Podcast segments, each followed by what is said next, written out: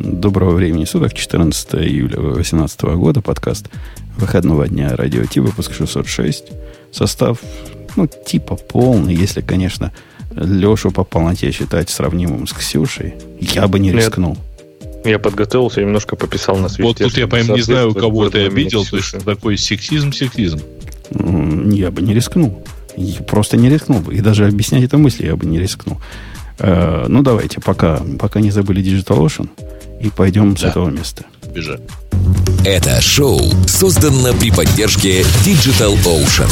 Digital Ocean – провайдер доступного облачного хостинга. Всего за пятьдесят пять секунд и пять долларов в месяц вы можете создать свой облачный сервер в одном из дата-центров, расположенных в Нью-Йорке, Сан-Франциско, Амстердаме и Сингапуре, и управлять им с помощью простой, интуитивно понятной панели управления или воспользоваться мощным эй пи ай.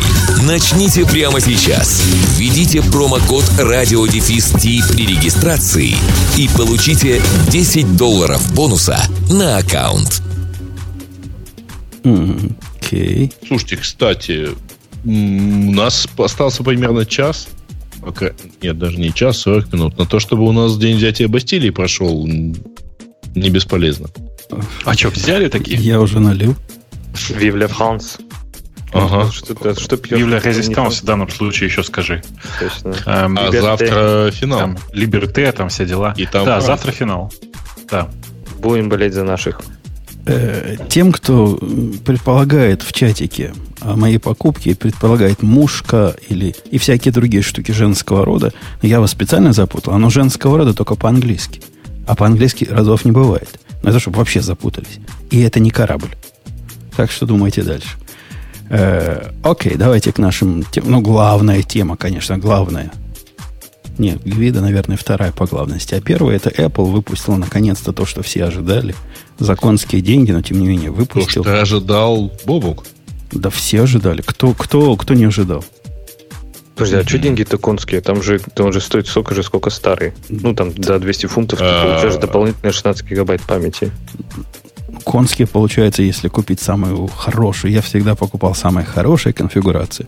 А теперь да самая ладно, хорошая слушай, там конфигурация... Кто-то в комментариях у нас уже пришел покупать э, с четырьмя гигабайтами на эс эс ди. И, извини, это конские запросы за конские деньги. Ну, разумеется. Конечно. Если сравнить максимальную конфигурацию, забыть о том, какие там циферки, а просто максимум против максимума, сейчас стало дороже, чем было раньше. И мне будет Слушай, трудно ну, такое оправдать. Максимум выглядит так. Гриша наконец дождался тридцать два гигабайт на оперативной памяти на MacBook Pro. Правда, только пятнадцать дюймов. Бобук, опиши нам картину, а то как-то мы обиняками ходим. Ну, если очень коротко, я вам напомню на всякий случай, что я с самого начала говорил, что нет никакой проблемы переехать на новую, на новую платформу и воткнуть в ноутбук тридцать два гигабайта. Но вы все в один голос мне говорили, что ну Apple же говорит, ну нет, ну будет батарейка больше расходоваться. То все, пятое, десятое. Прошло полгода. Платформа не поменялась. Так как не поменялась? Батарейка стала больше, чипсет стал другой. Но Apple на нее переехала. Но Apple на нее переехала. Нет, за эти полгода ничего не поменялось. Они переехали на тот чипсет, который вышел полгода назад. Э, больше, чем полгода назад. Э, Apple на него переехали совершенно спокойно и наплевали на проблемы с перформансом, Нет, который они наговорили раньше. Не наплевали, они добавились э, примерно сколько? Немножко батарейки. Примерно десять процентов батареи. Подожди, а какая линия? семьсот миллиампер-час. А какая линия партии была, смотри, что они изначально не выпустили тридцать два? Они же вроде грешили, что просто им ну, не подвезли поставщики, нет? Не-не, у них был ди ди ар три и раньше память, и на, той, на том чипсете, что они делали, как-то ди ди ар четыре не работал. Не тот чипсет им подсунули. Да-да, все, все, все, так, все так и есть. Да, все так и есть. Они работали на, на предыдущих этих самых, на предыдущих релизах памяти, и всех все устраивало. И когда я говорил, нужно тридцать два, все говорили, да зачем, да Apple никогда не будет этой ерундой заниматься, это же батарейку ди ди ар четыре жрет. Вот, пожалуйста, результат. Не, мы ожидали. Спасибо большое. Ты, не но, такой спор был. Внимание. Спор был, ты говорил, это раз и вставить. А тебе умные люди в моем лице говорили, ну куда там раз? Ну не раз, но надо хотя бы два и три. Вот они сделали два и три. Нет, ну конечно, конечно. Конечно, нет. Да. Конечно, это все было вокруг, вокруг кабеля. А, ты хочешь пожаловаться на да. видеокарту? Нет. Ну, видеокарта, бог с ней. Я уже смирился с тем, что Радио, в да. макбуках никогда не будет нормальной видеокарты. Но я на всякий случай намекаю, что прошло полгода. Вообще я сегодня хочу шестьдесят четыре. Ну, а разве полгода? По-моему, уже прошло полтора года. Что-то у тебя время притормозило.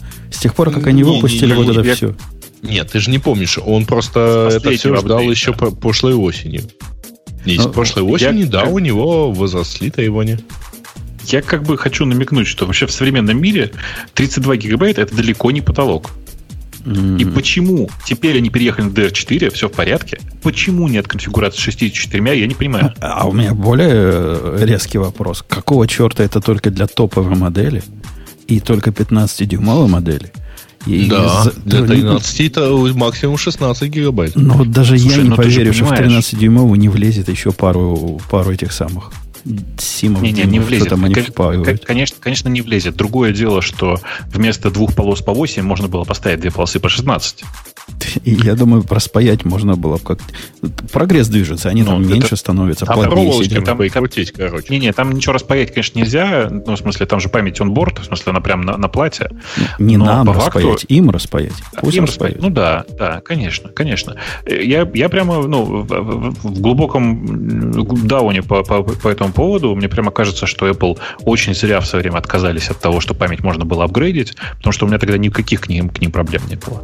А, ну, так, они же это показали. Ну, слушай, Гриш, на самом деле-то они-то поступились вот этой легкой возможностью апгрейда в пользу компактности и всего прочего. Да и апгрейдить, Бог. Ну что ты, ты, у тебя как ложная да. память, как в детстве все было трава зеленее. Апгрейдить тоже можно было до максимума, который также был вбит.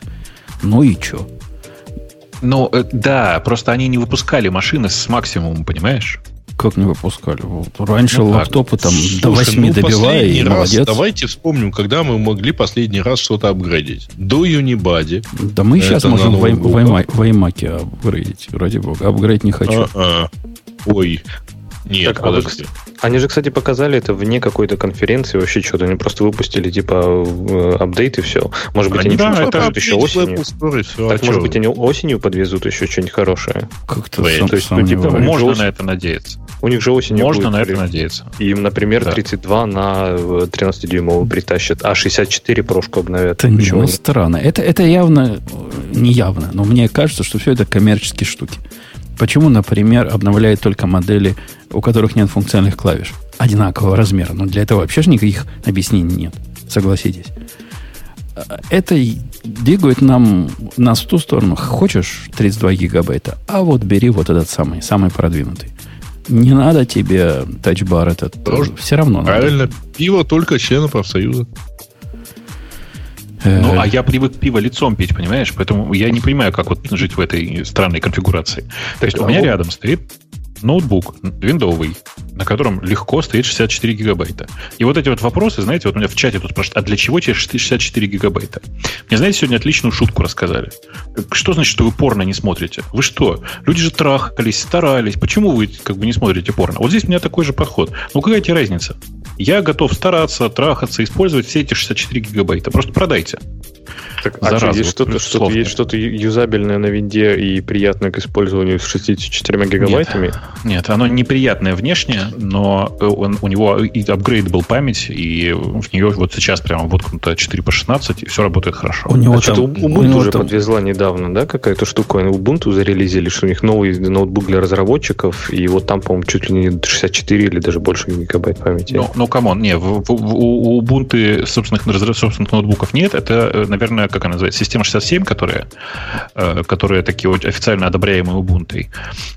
И у них просто можно любое количество памяти воткнуть, но любое, к сожалению, потолок шестьдесят четыре сейчас, но меня он более чем устраивает. А я, у меня насыщение на тридцать два произошло вот где-то с год назад. Я, я тоже думал, что ну, тридцать два, ну что тут, давайте больше. И как-то с тех пор, как даже полтора года, как у меня тридцать два гигабайта на iMac'е, особой необходимости делать шестьдесят четыре у меня нет пока таких юзкейсов. шестнадцать мне явно не хватало и не хватает сейчас на, iMac, на MacBook. А тридцать два насыщение. Ну, ты знаешь, дело в том, что ты, ты просто активно на, на этой машине не пытаешься что-то такое серьезное разрабатывать, которое прям массово большие вычисления использует. Кук. А у меня просто еще и видеокарта задействована, понимаешь? И, и, и просто как бы ну, Дядька, ну, машина встает колом. Ну, как не пытаюсь. А ну, что ты там считаешь? Основная моя работа, мои миллиарды данных там считаются. Все считается там. На ноутбуке? Ну, это, ну, кстати, считается, разрабатывается. Не на ноутбуке, а, да, на iMac. У меня, кстати, интересный вопрос. А ты процессишь все на си пи ю, да? Да. Не пробовал? В смысле, на, на, типа на OpenCL куда-нибудь перейти, еще что-то? Это просто интересный вопрос для меня. Потому что э, я местами перешел. Там, где прямо нужна числодробилка, э, сваливаешься на, на, на, на видео и вполне себе хорошо живешь. У меня не совсем задача вот такого прямого дробления чисел. Там, там сложная бизнес-логика. Плюс к большим данным. И, в ага. принципе, ну, мне надо ориентироваться понятно. на массовые и желательно недорогие инстансы, которых я могу за руб пучок купить. Поэтому, понятно, да, понятно. Да, есть. Я просто, просто пытаюсь сказать, что, конечно, Apple совершенно отвратительно ведет себя для, вот, с точки зрения такой быстрой э, машины, потому что, ладно, я, допустим, я согласен, что тридцати двух достаточно разработчику, но вот то, что при рендеринге видео э, нужно всю память, которая у тебя есть, и еще немножко, я прям зуб даю, и нужна нормальная видеокарта. О, о кстати, ты, кстати думаешь, а... это, ты думаешь, что это ниша? Мне кажется, что MacBook Pro просто не для видео. Для видео это вот этот новый iMac Pro. Ты, вот, ты супер, я... не обращаешь ну, внимания. По-хорошему но... можно и iMac, э, в смысле, можно и Mac Pro э, считать, что вот вам для видео ну, да. шесть тысяч долларов, а не смейте мне этого делать ну, на ноутбуке. Я, Мне кажется, они я, просто я на всякий случай хочу вам сказать, что... Нет, нет, они, конечно, его так позиционируют, что это мобильная студия, они ровно так его позиционируют.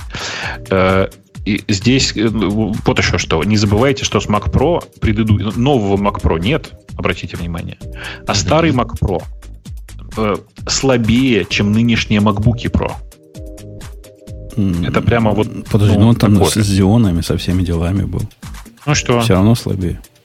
На ну, единство, конечно. На а я видел тут случай живьем. Вы такого не видели, я уверен, никогда. Живого человека, живого человека, который считает, что тачпэд... Тачпэд называется вот эта штучка, полосочка? Тачбар. Тачбар. Тачбар. Тачбар – это наше все. И реально пользуется в своей работе. Вот реально пользуется человек в работе. Креативный, так сказать, профессионал. Ну, я себя заставил. Я себя заставил, и я тоже им пользуюсь. Куда деваться? Я тоже пользуюсь. Ну, я тоже пользуюсь, когда эф один, эф два нажать надо, а нажимать больше не на что. Там и нажимаю. И там Нет, почему? громкость я поменьше. Я письма архивирую. Что делаешь? Архив письма нажимает. Окей. Okay. Не, это, это мой мальчик. Он по, по работе там много всякими фотошопами делает. Говорит, с фотошопом просто прекрасно с этой штукой жить. Да, всякие, это правда. А, адобовские, адобовские программы очень хорошо оптимизированы для использования тач, тачбара. Там прям куча всяких крутилок. Очень удобно прям цвет выбирать и все такое. Да, кстати, но это, это отдельный не... вопрос. Mm-hmm. По поводу того, что это же вообще фичи, которые должны использовать в ПО. Ну, поэтому если разработчики да. ее не трогают... Извините. Тут проблема. Тут Инжер... проблема, Инжер... видишь, кстати, на самом деле. Э, проблема тут в том, что Apple везде в интерфейсах э, дала очень жесткие гайды, как все должно работать. А в отношении тачбара на самом деле нет. Они есть, просто они очень лузи, как сказать, очень свободные. И в результате получается черт что, кто в лес, кто по дрова. Э, ну, и просто смотришь на это и понимаешь, что ну, это, этим фигнем же, фигней же этой пользоваться невозможно. Э, поэтому у меня все заменено. В смысле, у меня, э, как он называется, Better Touch, Better Touch Tool, в котором, например, mm-hmm. на, наплодил своих кнопочек, э, которые заменяю обратно на родные, там, в случае, если запускается Photoshop, Lightroom или там какая-нибудь еще такая фигня. То есть это, конечно, все здорово, но просто то, что сделала Apple из коробки, использовать нельзя. И Better Touch Tool в данном случае это просто ну, попытка хоть как-то использовать этот маленький экран, который все равно ждет батарейку. Я не могу, подожди, Грей, я просто поправлю это антирекламу нашего гениального спонсора. Чувак, который рассказывает, как его Digital Ocean обидел, ну, чувак, ну, может, я же знаю твою историю, ты же меня тоже жаловался. И я тебе говорил, что плохая идея это блокировать и отменять платежи на стороне PayPal после того, как тебе что-то не понравилось, а потом удивляться, почему тебя DigitalOcean заблокировал. И если, мальчики и девочки, вы делаете так, вас тоже DigitalOcean заблокирует. Это по поводу того, что не сразу блокируют аккаунт, а потом не докажешь. Ну, не сразу. Не сразу. И не всем. А только особым, особым личностям. Э, да, Грей, я тебя перебил. На самом деле, кстати, я подумал, а когда-нибудь, когда-то уже должна появиться какая-нибудь утилитка, которая будет отключать тачбар э, под девизом «Мы экономим вам электроэнергию». А? А он отключается, он же штухнет так. Ладно, давайте Нет, про он скорость. Штухнет, а тут вообще отрубить, типа жестко, нефиг делать. По скорости тринадцатидюймовые стали в два раза быстрее. Прямо они говорят, в два раза быстрее. На новом чипсете то же самое будет, но в два раза быстрее. При ну, этом они обещают а, такой кстати, же... Кстати, на тринадцатидюймовых нету ай девять. ай девять есть только, опять-таки, на пятнадцатидюймовых. Да, есть ай семь, но тем не менее он в, угу. в два раза быстрее. При этом вроде как обещает такое же время жизни на батарейке. Какая-то мистика.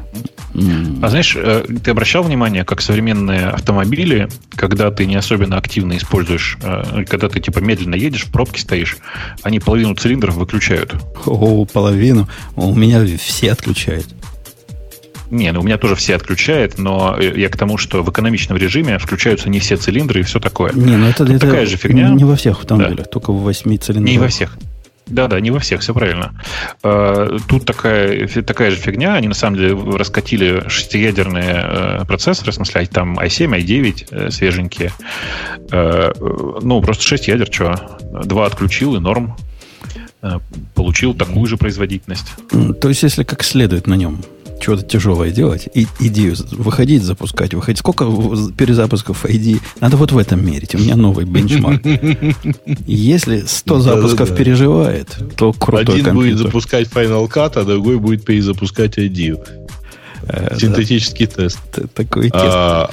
Слушайте, а вы смотрели, как... Ну, читали, как ты Crunch тестировал? Там же еще и модификация батарейки. Клавиатуры, то есть. Это не те Crunch, это фик, ай, iFix, как они назывались? Не-не-не, там первым начал ты Crunch. Они в первый же день... По-моему, iFix и iFix тоже это делали, как обычно, хорошо. Да, и они написали... Нет, iFix это реально разобрали. Да нет, iFix сразу написали... Я думаю, ты путаешь просто сообщение, которое... Ну, прекрати меня звать в, в чатике. Э, о том, что мы еще не до конца разобрались, но вот там пленочка. И теперь крошки, крошки нам не помеха. Не-не-не, ребят, вы, вы не слушали. Дело в том, что TechCrunch совершенно замечательно. Вчера взяли новый ноутбук, нашли чувака, который очень быстро и громко печатает, и записали звук, и выложили на YouTube. Вот, чтобы показать, что мы не знаем, что там внутри, но вот вроде действительно чуть-чуть тише, и как будто как, как под водой печатаешь. Но, правда, чувак печатает так, что любая клавиатура звучит громко. Ну, они же там амплитуду померили и сказали, что теперь мы научно доказали, что новая клавиатура тише. Э, не, у TechCrunch не было ничего научного. Они просто под девизом «Вообще тут прекрасный день за окном, а мы тут сидим, для вас мучаемся». Это, это была примерно основная мысль. У клавиатуры стал ход меньше, да? Это как-то не меньше, стал как-то мягче ход. Такой же по глубине. А, ну, вот тише. Они там реально тише действительно есть... Стало.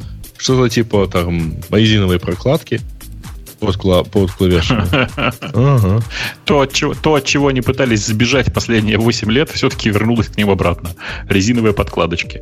Mm-hmm. Короче, на, сам, на, сам, на самом деле, конечно, я не знаю, как вам, а меня вот этот релиз, весь, весь вот этот релиз эпловской техники вызвал, не, ну, эпловской и около, вызвал чудовищное раздражение. Ну, то есть, очевидно, очевидно же, что новая клавиатура получилась фуфло. Даже если она станет тише, она не станет от этого лучше.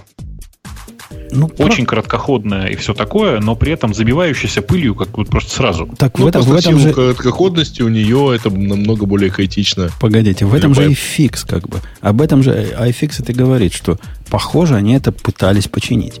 Из-за того, что там добавили э, пленочки, которые... Это пленочки не для, не для демпферов, а сверху пленочка, чтобы туда не засыпалось ничего.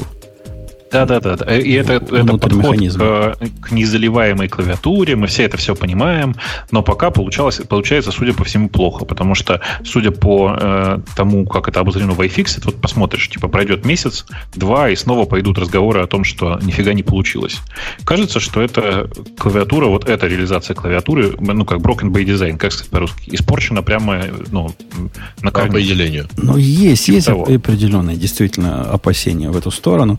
Хотя Хотя, справедливости ради, после того, как клавиатуру я поменял, она у меня работает. Хотя, два месяца назад я как поменял, я, наверное, уже продувал ну, пару раз. Мало еще пор... времени прошло. Продувал. Продувать а, продувал, надо. Продувал. У тебя нету специально... Ну, у тебя к MacBook'у не приложили продувку? Требую до левой пиво. Во-первых, нет. Мне Во-первых, тоже. Нет. Но на Амазоне, на Амазоне продают. у меня отличная э, есть компания рядом с работой, которая супер круто это все делают, и они умеют это делать гораздо лучше, чем просто продувкой, поэтому классно. На самом деле, на этом мое раздражение, конечно, не закончилось, потому что, ну, я много раз, вы помните, да, я каждый раз как это постановую и возмущаюсь и говорю, что какое же чудовищное фуфло эти видеокарты, которые стоят в MacBook Pro. При том, что, повторюсь, у меня рядом стоит вот машина под управлением Linux, а рядом стоит такая же машина под управлением Windows.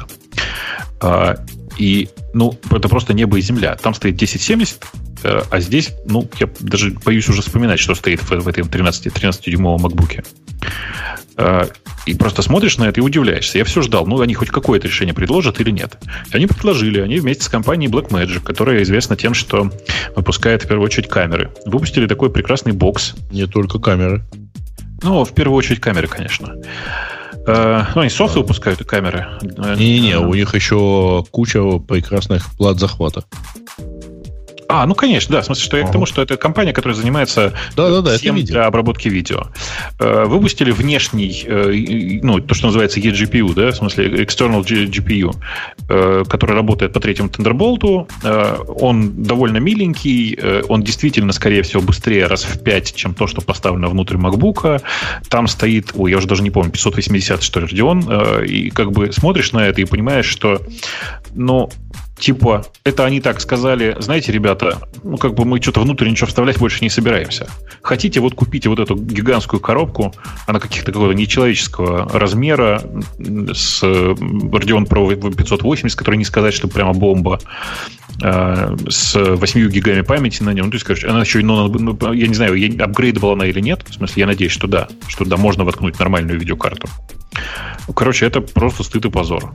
Чуваки так и не смогли сделать нормально. А ты не тот креативный профессионал, который является их целевой аудиторией. Ну, я знаю много креативных профессионалов, которые являются их целевой аудиторией, которые последние полтора, по-моему, года суперактивно едут в сторону э, таких, знаешь, хакинтошей и наколеночных, потому что софт у Apple хороший. Многие пользуются Final Cut'ом, и вот даже десяткой, которую многие сначала плевали, она прям неплоха очень. Но пользоваться при этом железом и плоским, ну, невозможно же. Ну, как-то пользуемся, нормально. Ну, вот теперь оно стало в два раза быстрее, чтобы похвалить, а ты все на них... А карта стала-то ну, лучше ну, в результате? Ну, так вот, для... Какая? Ну, вот, которая в ноутбуке? Которая, да ну, нет, хоть да чем-то. Нет. Ну, более современная. Вот, которая внешняя, она довольно, ну, ничего. В смысле, она, конечно, сильно лучше, чем то, что вставлено в, в сами MacBook'и. Не, но у меня не к этой внешне. Коробке тоже вопрос. Вот, вот, кстати, в чате правильно тот же самый вопрос задают, что и я. Какого черта во внешней, в карточке, которая обслуживает внешний, э, внешнюю и джи пи ю, всего один и притом эйч ди эм ай выход? А там один? Как это так было? эйч ди эм ай? Ну, видимо, это чтобы майнить. Коробка сделана, а не для того, чтобы мониторы туда подключать. Ну да, чтобы видео на самом деле рендерить, ты близок к истине. Вот. Но типа, но, но какого черта? Но почему так-то? Ну, ну, просто стыдно, не знаю, не знаю, как с этим жить даже. То есть, как с этим люди живут, непонятно. Короче, у меня здесь вывод очень простой. MacBook'и в ближайшее время апгрейдить не надо. В смысле, покупать новые MacBook'и не надо. Ничего там нового не произойдет в ближайшее время. Покупать, если вы хотите внешнюю видеокарту, покупать нужно не эту, а покупать типа ту, которая вам подходит, желательно с пустой коробкой, и вставлять в нее нормальную видеокарту. Желательно производство даже другого, другой компании, скажем, NVIDIA, потому что как-то с ней сильно проще в последнее время. И, ну, ну и все, типа, и ждать, пока Apple наконец очухается и сделает что-нибудь для, для людей. В смысле, для людей, которые к ней привыкли, к креативным, для креативных профессионалов. Так, а ты правда думаешь? Мне почему-то все равно кажется, что они как бы копают, ну, пихают MacBook не в сторону как бы креативных профессионалов, а если тебе нужно видео или еще что-то, то ты покупаешь себе там Mac Pro или iMac и так далее с внешними. Ну, ну, а, ну, а, ну, а прошка, она смотри, уходит больше там для ну, пойми, таких сейчас... отщепенцев типа программистов. А, ну, конечно, нет. Ну, конечно, нет. Огромное количество людей. Обрати внимание, что Photoshop, э, типа Lightroom, Premiere, все эти, все эти продукты показывались на примере MacBook'а. В смысле, прямо на, на, на Apple-овской конфер- презентации, даже на Apple-овской конференции показывались. Э, люди постепенно уходят от понятия «стационарное рабочее место» к тому, чтобы была возможность почти все делать удаленно, ну, делать на, на каких-то других местах, не на рабочем месте. Apple это очень хорошо понимает. Они поэтому так активно вкладываются в тему ноутбуков вообще. Это же хорошо видно. Но как бы, ну, это стыд и позор какой-то. Ну, я ну, могу себе что, представить, ну... Бубук, видение будущего, да? Вот каких-нибудь менеджеров Apple. Как они в свое время предвидели умирание флоппи-дисков заранее, потом расцвет FireWire, да, это называлось? Этот порт. Угу. И, и все прочие их... Может, они, у них есть провидец, который говорит современному, мобильному, креативному профессионалу необходима моща, которую современные ноутбуки дать все равно не могут. Давайте не будем стараться. Сделаем легкий, маленький, относительно удобный. Базовые задачи решать умеет, а если надо, да, рендерить, класс. Будет рендерить в Амазоне. Это, это классное решение. Это называется MacBook без всяких Pro, тринашка, двенашка вот это. Он отличный ноутбук, ровно для этого. Мне прямо очень нравится, кроме шуток. Ну, так идею там запустишь, сам себе врагом будешь. А если ты хочешь идею, ты должен купить себе, как ты сам все только что сказал, в Амазоне облако, и там, соответственно, запускать, а сюда только экран передавать. Так нет не, такой ну, идеи, есть только Cloud девять. Тринашка, тринашка и пятнашка макбуки для разработчиков вполне норм машины. Да, еще тридцать два гигабайта вообще будет все шоколадно. Но даже вот я сейчас живу на шестнадцать, я даже ну, на своем, на личном, конечно, поэтому, может быть, в этом разница. Но каких-то мучений я не испытываю, и оно вполне работает, и никакого дискомфорта сильного не вызывает. Поэтому для там типа программистов, мне кажется, что как раз эта вот машина будет рабочая. А для всяких там, не знаю, видеорендереров, ну, я не могу представить, что чувак такой, пойду, говорит, посижу на диване, порендерю видео. Там же все колени прожжет. Подделаю, подделаю видео, подделаю видео. Там даже не о рендере речь сейчас идет, потому что рендер, ну ладно, разница между тем, что он будет рендерить час или там пять, никакой глобально. А вот в процессе работы с, с этим видео, где-то у тебя фильтры наложены, где-то еще что-то в реалтайме применяется. Это просто чудовищно. Жень, прости, пожалуйста, Amazon, Amazon Workspaces называется, специально для тебя сервис. Винду там поднимать и виндовом там сам мучиться, но уж я. Ну, тебе не надо мучиться, у тебя же только, у тебя же только идея там будет запущена. Какой, где там винда-то? Ты ее не увидишь дальше даже. Ну, как-то, да как-то увижу. Боюсь, как что он... увижу. Как он путун, эм икс пять какой-нибудь в Амазоне, и потом эс эс эйч в им туда, и все. Да, и вот, наше все. Так. И, и, и там еще и какой-нибудь хакинтош поставить внутри.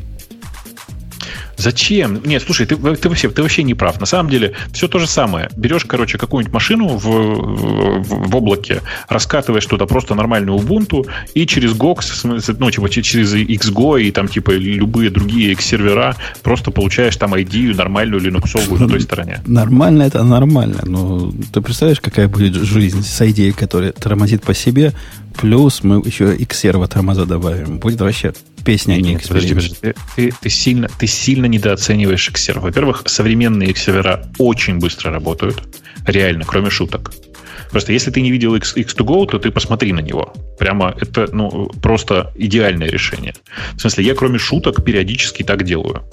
икс ту гоу точка орг, если что, сходите, посмотрите. Это прям, ну, как бы то, что надо. В последних новостей хочется поинтересоваться, X-сервер или X-tunnel. А?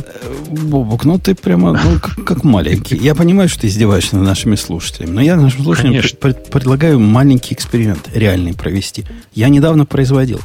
Пришел коллега и говорит, я не могу поднять Flight Control у себя на машине, чтобы он к удаленному сервису подключился. Нельзя ли, значит, помочь?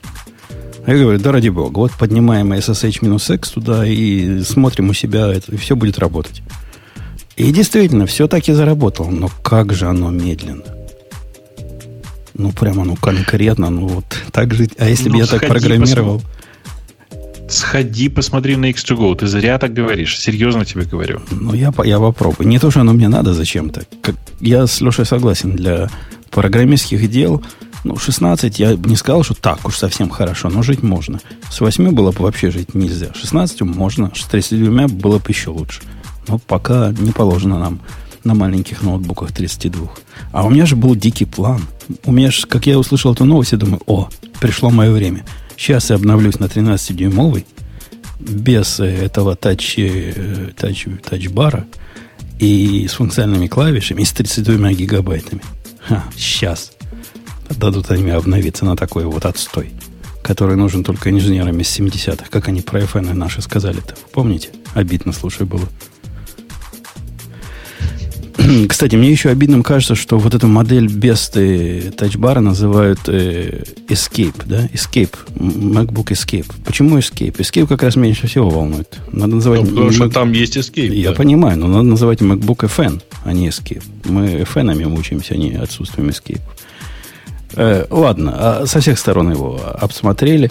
Но, Бобок, в вашей тусовке это как бы сейсмические Убыло. движения произошли, мне кажется, нет? Сам Гвидо, Мне кажется, что нет. Сам Гвидо сказал, я, я устал, я ухожу. Ну, там это на самом деле не то, чтобы действительно я устал и ухожу. Ты почитай внимательно, что он пишет. Он говорит, я задолбался и беру бессрочный отпуск. Mm. Обычно это действительно означает, я устал и ухожу. Сможет ли он удержаться и, и никуда не ходить, это э, действительно ну, ну, вообще больш, не сможет, потому что написал, что он будет старшим, этим, останется старшим разработчиком. А, конечно, нет, в смысле... Он, там идея не в этом. Он сказал, что он не собирается больше заниматься э, ну, типа попытками урегулировать сообщество на тему того, куда именно должен развиваться язык. Что типа сообщество само сейчас решает, и пусть само фигачит типа, без гвида. Э, потому что заниматься работой би ди эф эл, как он сам в свое время довольно точно сказал, он как бы больше не готов, особенно после э, последней вот этой прекрасной битвы с э, пепом с двоеточием равно. А давайте сразу на красных и белых поделимся. Мы за или против пятьсот семьдесят два, который двоеточие равно? Ты знаешь, у меня, у, меня, у меня двойственное впечатление. Блин, хотел тонко пошутить, но не буду. У меня двойственное впечатление. Смотрите, в чем, значит, идея? Для тех, кто просто не в курсе, в чем тут, в чем тут вся эта истерия. Был принят пеп, который, скорее всего, будет имплементирован в Python три точка восемь, в котором... Что? Под которым появляется... Я хотел новый... расшифровать, что означает пеп. Это Python Enhancement э, Profile. Тут, тут радио Ти, да. Тут, тут да, понимают да. о чем-то. Угу. Да, так вот, э, история такая, на самом деле. Ну, Python же он развивается постоянно, и э, было появлено, появилось, почему нельзя просто равно пишет, потому что ты не понимаешь, о чем пишешь, чувак. Смотрите, есть такая проблема, которая в Python... Это не проблема, это такая, такая, такая особенность языка, которая с самого начала была заложена. Вы знаете, да, что в Си довольно часто встречается такая проблема, когда ты в... в операторе if, например, пишешь if x равняется нулю, дальше открываешь фигурные скобочки и выполняешь какой-то набор действий. Этот знак равно, он обманчивый, потому что правильно написать нужно равно-равно, как вы, наверное, знаете. А знак равно, он как бы этот ноль кладет внутрь x, ну, как бы это операция присваивания. В Python это решили очень просто, сказав, что внутри if равно нельзя. Просто как бы равно нельзя.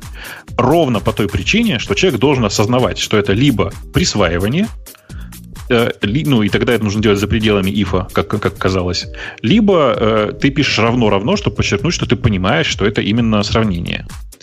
Э, ну и, собственно говоря, э, все довольно просто решилось. Ребята сказали, ну хорошо, давайте э, все-таки для тех, кому этого очень хочется, сделаем не просто равно, а двоеточие равно. И типа, и... ну, да, и все. Это Google как бы логичное Pascal. действие. Не, ну, ну это издевательство нету. какое-то. Нет. Это специально издевается над теми, кто в Go программирует. Сделать такую же штуку, которая будет делать другое. Ну, слушай, я тут, знаешь, на днях дебажил кусок чужого кода, написанный на Go. Я хочу сказать, что я перестал понимать. Я раньше, раньше, знаешь, периодически говорил, ну да, Go все-таки почище, он там местами довольно красиво сделан и все такое. А потом я встретил, э, ну, как я-то считаю, наверняка часто встречающуюся ошибку с переводом строки после условия. Знаешь, да, такую ошибку? Нет.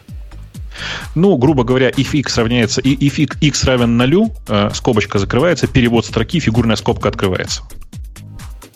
Все равно не понял. А, понимаешь? Ошибка где? Нет, ну то есть фигурная скобка перевод строки, не до перевода строки, а после. Да. А, и Слушай, перевод, а, ну, как, вы, как вы этого добиваетесь? Вот я, я слыхал... А я не знаю, как чувак перебился. Я в чужом коде смотрел. Я не своем, есть же всякие Go, эф эм ти, Go, Return. Они все вам все это уберут и ну, правильно ну, сделают. Женя, знаешь, знаешь, есть куча препроцессоров для Python, которые добавляют в него фигурные скобочки, как ты любишь. Ну и вообще просто делают его ровно таким языком, как ты любишь. Но речь идет о том, что вот есть язык. в котором перевод, перевод, перевод строки ломает выполнение кода. И одновременно в нем есть фигурные скобочки. Подожди, он ломает просто... семантику, что ли? Что-то я пытаюсь... Ну, семантику. Ты не понимаешь, что, он, что происходит? А, точка... компиляция? Нет. Исполнение. Смотри, в Go принята такая практика, что если выражение, которое находится в строке, кажется законченным, и после него производит, перевод, происходит перевод строки, то это воспринимается как конец оператора, точка запятой. И если ты пишешь if в скобочках условие, а дальше перевод строки, то выполняется только перевод строки, больше ничего. Во-первых, скобочки же опциональные, я понял. Так, не, ну, это, то есть меняется семантика, по сути. То есть следующий блок будет выполнен всегда, вне зависимости от ифа, правильно? Конечно. Ну, конечно. И как ну, вы это... с этим живете, умпутун? Вот. Ты понял, да, мою проблему? Ну, есть, ровно так же, как в питоне с табуляцией. Ну.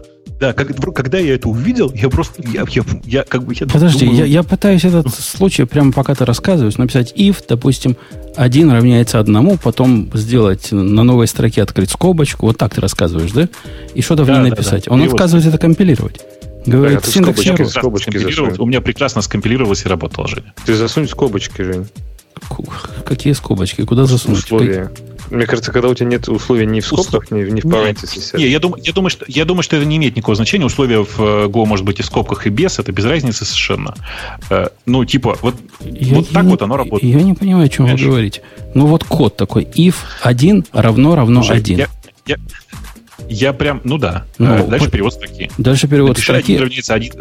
А? Да, да. Дальше перевод. Я сейчас прошарю этот самый, как дальше, называется. Дальше перевод строки, и дальше там какой-то кусок кода. Вот я сегодня наблюдал такой кусок кода, который привел к такому результату. После перевода строки скобочку открывать надо? Типа, как да, будто конечно, я... После... Ну, конечно, сейчас, сейчас да. я тебе покажу, что я сделал, и ты мне скажешь, что я сделал не так. Ну, что не так в этом коде? Вот он. Вот playground. Я его, прости, не вижу пока. Ага, сейчас. Сейчас смотрю, смотрю, смотрю, смотрю, смотрю, что ты сделал не так. Ну, типа, единственное, что я здесь вижу, что в этом самом было вот, вот так. Вот это все, что было. Ну, окей, видишь, здесь пишет так. Гарантирую тебе, что в том случае работало. Вероятно, по какой-то непонятной мне причине э, в, типа операция, которая внутри ифа, выглядела для него как законченное выражение. Вот и все. Типа. Ну, я, я, тебе, я тебе верю. Я не говорю, что, что ты брешешь. Просто я не представляю, как это повторить. И, ты, ты, ты понимаешь, проблема-то в том, что я когда это увидел, я подумал, что это что-то новенькое. Но нет, оказалось, что это поведение, описанное в документации. Ну, типа, ну, вот, вот, вот, вот, вот. Не делайте так. Как так? Покажи как, чтобы мы знали. Как. Не переводите. Это, там прямым текстом написано. Не переводите строку после условия, потому что это приводит к таким вот результатам. Прямым ну, текстом. Справедливости да. ради этого можно, по-моему, добиться только если ты пустой вот этот пустые фигуры фигурные скобки положишь, что ну, поставишь на этой же строке, а так он вроде что-то пытается ну, валидировать. Я не могу. Нет, может, это, может, это поменяли в какой-то версии Go? Не могло быть? Да такого? Нет, ну, там довольно свежий Go стоял. Нет, там, я думаю, что там все это играет роль типа содержимое условия внутри, и оно выглядело для него как валидное выражение, и все, как бы, и от этого все, все плясалось. А чем мое невалидное? эф эм ти, printable? Я же не знаю. Ну, я же не знаю, я же тоже тот, тот еще специалист. Может быть, там in-place переменная определялась, может быть, еще что-нибудь, знаешь, там типа всякое может быть. Короче, я когда это увидел, я прям, ну, ахнул. И с тех пор я просто, это было в начале недели, наверное, я с тех пор смотрю на это и думаю, ну, как бы, ну, как бы, ну, нет нормальных языков. И, подожди, услов, услов, условия да, не должны выполняться, пишут мне, но я сделал один не равно один. То же самый эффект. Unexpected new line, expecting, Слушайте, да открывающую нет, скобочку, да. after if. Он не дает if да написать нет. без открывающей скобочки. Ну, ты ну, попробуй, это, Влад, слушай, который ну, советуешь. Ну, слушай, попробуй сам это, написать я, это. Смотри, ты, я, сейчас, я сейчас не знаю. Я, сейчас, я могу единственное, что предположить, что, например, здесь прогоняется какой-нибудь линтер перед типа перед, тем, перед, может быть, перед, перед, перед, перед компиляцией. Ну, не, ну и GoFMT не похоже, что прогоняется. Э, потому что я специально перевел там, типа, несколько строк в, в разных местах. Короче, я все к чему? К тому, что язык, у которого перевод строки является значимой операцией, вызывает у меня много вопросов. Потому что мне кажется, что это ну, херня какая-то все-таки. А мне кажется, у тебя наезд на ровном месте. Ну, вот. Давайте вернемся. Это как с табами, с табами и пробелами, прости, пожалуйста. Вот такая же история. Так вот, возвращаясь к истории с питоном. Да, появление этого странного оператора, в смысле, когда тебе нужно, например, выполнить присваивание в лямбде или присваивание в, присваивание в лямбде богомерзко, предупреждаю вас. Когда вам нужно выполнить присваивание в сравнении, например, э, ну, типа, идея этого понятна. Многие этого хотят. В результате получается, в результате получается, что типа в этой конфигурации эта функция полезна. У Гвида на самом деле не было жесткого мнения по этому вопросу. Вот просто не было и все. Гвида ничего такого особого по этому поводу не, не, не писал и не говорил. Mm. Вот. Okay. Глав, главный вопрос, куда дальше-то пойдет сообщество? Он же там не, даже не назначил никого, ни преемника, ничего. Он сказал, а, разбирайтесь ну, а сами, в общем-то. Ну, ну, а там они начали разбираться, кстати, как, как построить governance. Будут теперь решать. Будет прикольно. Там, там была идея Совета Мудрых. Я просто пробежал этот тред. Там предлагалось выбрать человек пять типа диктаторов. Вот. Потом подумали, что Слушайте, нет. Ладно, мне давайте кажется, просто они, большинством голосов. Они не понимают голосов. Концепцию диктаторов, мне кажется. Если пять. Не, ну там, там реально была идея таких, знаешь, там давайте выберем нескольких самых умных, вот, и пускай они принимают окончательное решение. Вот и все. Слушайте, но мы еще, мы еще, еще никто ничего не решил. В смысле, идет пока обсуждение. Они решили ничего э, не решать в ближайшее время, кстати говоря, по-моему. Ну, то есть, вот, так, так не принимать аэских решений, потому что надо как-то сесть и подумать, как решать дальше. Бобок, а я не понимаю твое спокойствие. Вот без дураков, не понимаю. А по-моему, что? Это вообще кру- нет, крутое нет, изменение я, я экосистемы. Я не спокоен. Я не спокоен. Чтобы ты понимал, почему я чужой код на Go пошел смотреть. А потому давай, что давай я пошел. начал искать для себя бэкапные решения. Тут, видишь, в чем проблема, если Python пойдет по, по, по, по не тем рельсам, аккуратно сейчас скажу. Дело в том, что есть очень четкое, очень меткое, как мне кажется, выражение, которое описывает, э, зачем вообще в, в мире нужен э, Python как таковой. Э, знаешь, можно постоянно говорить, что он типа он не лучше здесь, он не лучше т- там, но я вот последние много лет говорю, что Python is the second best language for anything. Я не знаю, как типа это ну, второй сверху в любой области применения. То есть это как бы такой вот типа швейцарский нож. И его, как бы это сказать, ухудшение вообще в принципе приведет к довольно массивным изменениям в ландшафте технологическом. При этом никто не спорит, что в Python есть много всяких недостатков. Он же second best, в конце концов. Поэтому, конечно, я периодически дергаюсь. Но проблема в том, что я за эту неделю просмотрел... Не знаю, я типа посмотрел на разные экосистемы. Ни одной сравнимой с питоном по объему нет. Бобук, я тебе еще раз скажу. Если ты на Go плохо смотришь из-за этой ошибки, о которой ты говоришь, нет, нет, ты, нет, ты разберись, нет, как-то нет, получше, что, что там было. Нет, нет, нет, нет. Дело, дело не в этом. Господи, это ерунда. Это как раз я просто... Я не, тут я не возмутился, потому что, еще раз, человек, который проходил через войну пробелов и табов, он не удивляется, когда в языке перевод строки является значимым, значимым событием. Я, я возмутился тому, что фанаты Go показывали на питонистов со словами «Ага, у вас пробелы значимые». Знаете, что у вас переводы строки значимые. Нет, потому что переводы а... строки значимые. Я могу представить себе случай, где значимые. Когда ты разрываешь операторы, когда ты плюсики не на той строке. Я, есть я, условности, не, не. но вот про if Слушай, я прям там... не знаю. Ну, вот я могу тебе потом, я найду тебе потом этот кусок кода, мне прям самому интересно стало, что тебе показать. Но я не про это сейчас, я про экосистему. Про то, что вокруг Go количество реально работающих, качественно написанных библиотек, оно смешное. При этом... Типа, я пытался найти какую-то область, в которой я понимаю, что типа вот, вот этот кусок я бы написал бы сейчас на Go. Сел смотреть на, например, на, типа, на сетевую библиотеку. Ну, думаю, вот все же говорили, что Go прямо идеален для веб-сервера, он суперпроизводительный должен быть. Ну, хрен-то там. Пог- ну. Погодите, погодите. Вот с этого места тебе не хватило раутеров? Нет, мне не хватило производительности, ты не поверишь. А что за задача у тебя у такая, где, телефон... где ты упираешься ну, в производительность раутера? Вот и, есть, есть, конечно, разные с разными синтетическими слушай, бичмарками. Ну, но... Давай, давай, прямым текстом тебе скажу. Смотри, у меня есть э, такой, э, как бы даже прям, как бы правильно его описать-то тебе. У меня есть такой э, сервис, очень небольшой, в который пушами сыплется, ну, типа там в разные моменты времени до четыреста тысяч сообщений в секунду. Это, правда, на двух машинах, но тем не менее. Этот же, этот же кусок кода, получаю этот пуш, идет и выкачивает страницу, с которой пришел пуш, и кладет его в базу.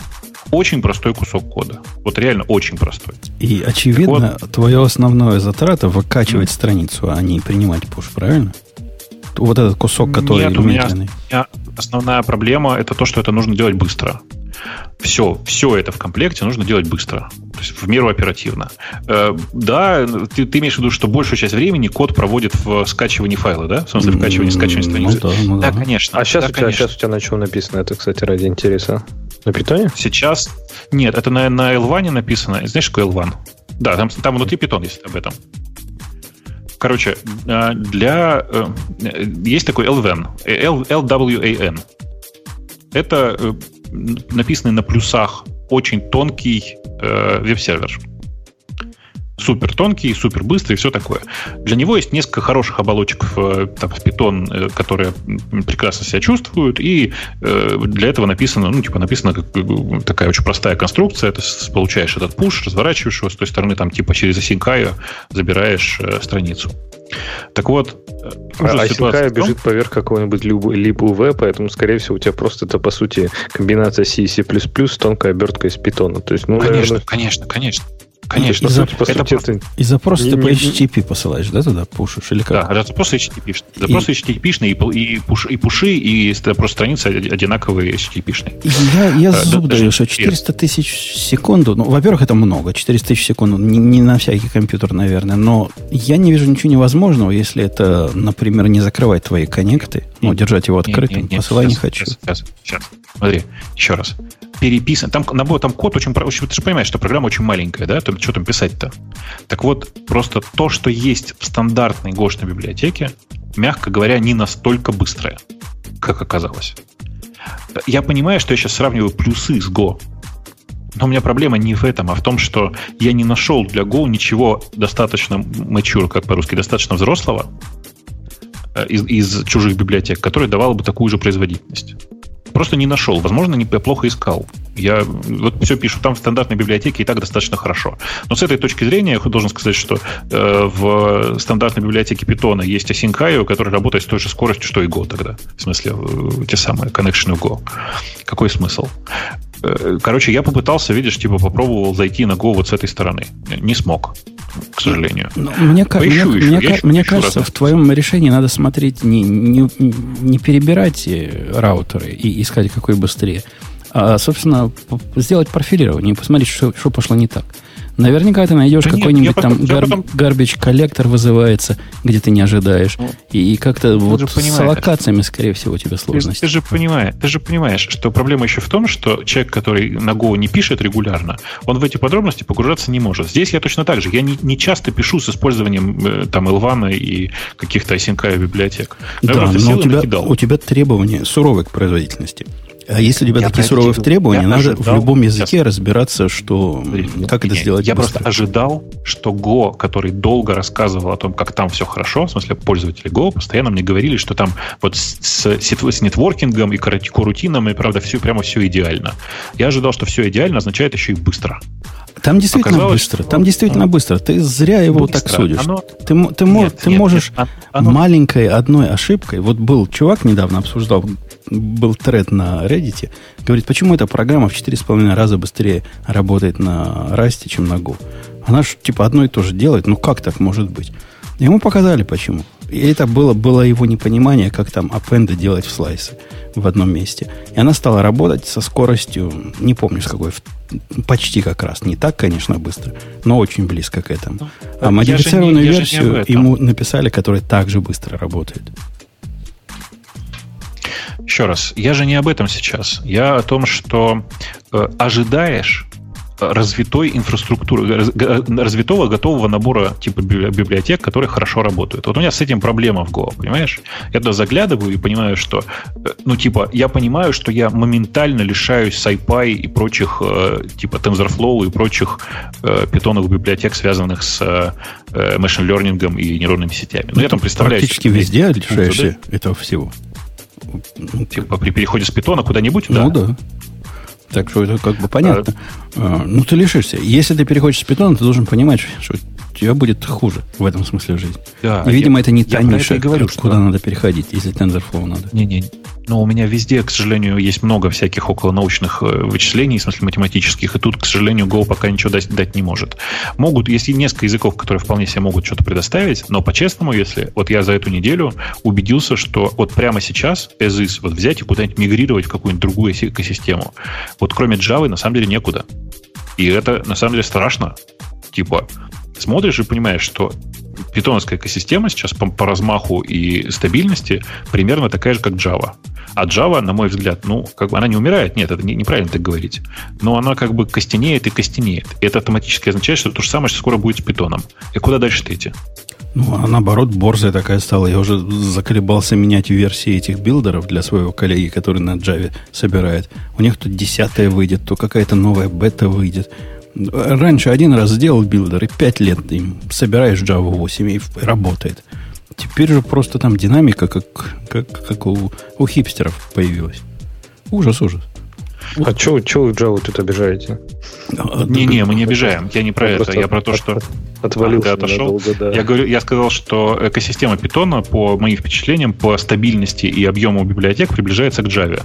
А Java, на мой взгляд, это не лучший образец для подражания, поэтому скоро и с Python все станет плохо. Подожди, а не почему, образец, кстати, а?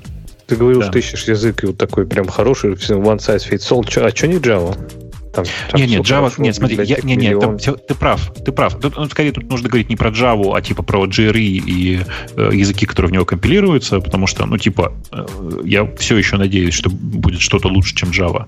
На мой взгляд, она слишком вербоус, как сказать по-русски, слишком многословная. Э, ну, типа, просто мне не нравится Kotlin как синтаксис, но он гораздо ближе к нормальному языку, чем Java, на мой взгляд. Э, но, anyway, типа, я всерьез рассматриваю, э, типа, всю эту историю с э, Java и там с новым этим самым, как он называется? Как называется их новый ви эм? Граль. Который... Граль. Вот, как типа как, Грейл. попытка, попытка с, Гра... с Грейл или Грааль, я уж не все время забываю. Он, по-моему, все-таки Грааль. Грейл это английское, а Грааль, по-моему, они взяли из латиницы, что ли. Из латинского. Ну, короче, короче, я к чему? Я просто, я даже, на самом деле, поковырялся с ним, посмотрел на то, как это все работает. Оно работает неплохо, и это, на самом деле, вполне возможно выход. Причем, реально... очень не, неплохой выход. Вот. А теперь представь светлое будущее, когда Java такими темпами развиваясь, как язык, раз в полгода выпуская новые релизы, станет красивой, лаконичной и быстрой. А потом еще все это запустится с нативной аут-компиляцией поверх Граля. Ну вот тебе идеальный язык. Но, видишь, меня же не... Да, я, я понимаю, но у меня, типа, во всей этой истории, в истории Граалем, почему мне он такой кажется, типа, интересным? Ровно потому, что это один интерфейс для всех языков сразу. То есть, ну, грубо говоря, вся прелесть Грааля в том, что ты можешь писать библиотеку на одном языке, использовать ее на другом, подключать еще сбоку третий, который работает как интерпретатор, и получать в результате вот такую прекрасную конструкцию. И в этом смысле меня прямо, ну, очень радует этот концепт. Прямо очень радует. У меня есть один вопрос. Но сможет ли Oracle из этого что-то приличное сделать? Потому что последние годы у Oracle хорошего получалось мало, по-честному. Ну, как они раз, разогнали? Первый... Ну, что ты, ты зря гонишь. Нет, я... Разогнали. Это, это не они делали. Сейчас, тут важный момент. Я вот что имел в виду. Что э, они начали этот проект, а то, что они сами начинали с самого начала, у них, в общем, не сказать, чтобы огонь. Погоди, вот, погоди. А, а Java, слушай, Java релиз, релиз кандидата хорошо прям выглядит. Там все, все так хорошо, и каждый релиз кандидата они что? делают лучше про Грааль. И они каждый релиз кандидата да, да, делают да. прям я, лучше и лучше. Мне, мне кажется, я сегодня как-то неправильно выражаюсь, потому что, мне кажется, ты меня что-то не то понимаешь, что я говорю. Я имею в виду вот что, что... Мне очень нравится то, что сейчас происходит с Граалем. Я с ним поигрался. Меня прямо страшно порадовало, что вообще-то у них в качестве таргетного питона, который они хотят как, как, как интерпретатор, в смысле, фу, как версии языка, они смотрят на три семь сразу, там все такое, они прям молодцы. Но меня очень смущает, что это Oracle. А что они просрут все полимеры? Просто что просрут все полимеры, что завтра внезапно скажут, знаете, что мы придумали новую лицензию, вот, вот ее вам. И все так уже, они уже сейчас придумали. Кстати, уже сейчас да. придумали. Уже можно бояться. Это нынешнее еще ничего. Можно придумать way more restrictive, честное слово. Э, ну, не знаю. Но, по- по-моему, нынешнее уже почти запретное. Ну, будем ждать дальше, пока ну, ухудшит. Ну, ну, ну такое. Ну, ну, ну, да. Но на самом деле я просто смотрю на это и думаю, что это правда похоже на Грааль в том смысле, что э, система, которая одновременно неплохо воспринимает и R, и Python, и JavaScript, и все это с э, возможностью использовать библиотеки друг друга. Правда, пока все это работает очень плохо, но все равно это, конечно, бомба. Это просто бомба. И бомба не с точки зрения, ой, сейчас мы тут соберем один бинарник, как, как любят фанаты Go, а с точки зрения, что получить возможность использовать любой язык, который тебе нравится. Он фанаты Ruby, наверное, в этот момент должны плясать, потому что у них там есть Truffle-Ruby, который прям неплохо интерпретирует Ruby как таковой.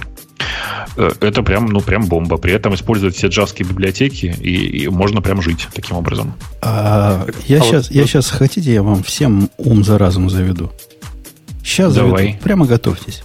В прошлый раз я вам рассказывал, это в продолжении, так сказать, прошлого подкаста для тех слушателей, кто не слышал, смотрите начало этого сериала э, в прошлом сезоне. Рассказывал, как я пытался саппорт от GitLab получить для того, чтобы на ай и-версию перейти. Если вы думаете, что они мне ответили, так вы ошибаетесь. То есть на два моих письма помогите перейти. Я хочу с бесплатной версии перейти на платную. Там ни у кого даже палец не пошевелился, даже ответ написать, не тоже помочь. Ну, то есть им, видимо, не нужны заказчики. Ладно, сказал я. Не нужны заказчики, значит, возьмем дело в свои руки, разберемся сами. И пошел я разбираться, как же запускать саст. Я думаю, даже Грей знает, что такое саст.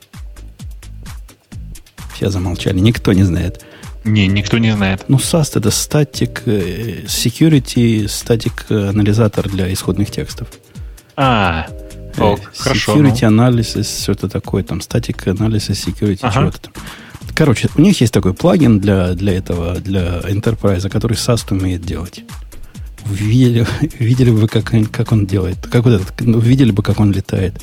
Это прямо вообще... Это не, не срыв башки. Это просто собрались хипстеры и решили, как бы нам похипстить. Так, чтобы вот он, вот он об этом в подкасте рассказал. Докладываю. Для того, чтобы запустить саст, вам необходимо сначала запустить контейнер, который понимает, анализирует ваш исходный код для того, чтобы понять, на каком языке написано. Я не поленился посмотреть, что же он делает.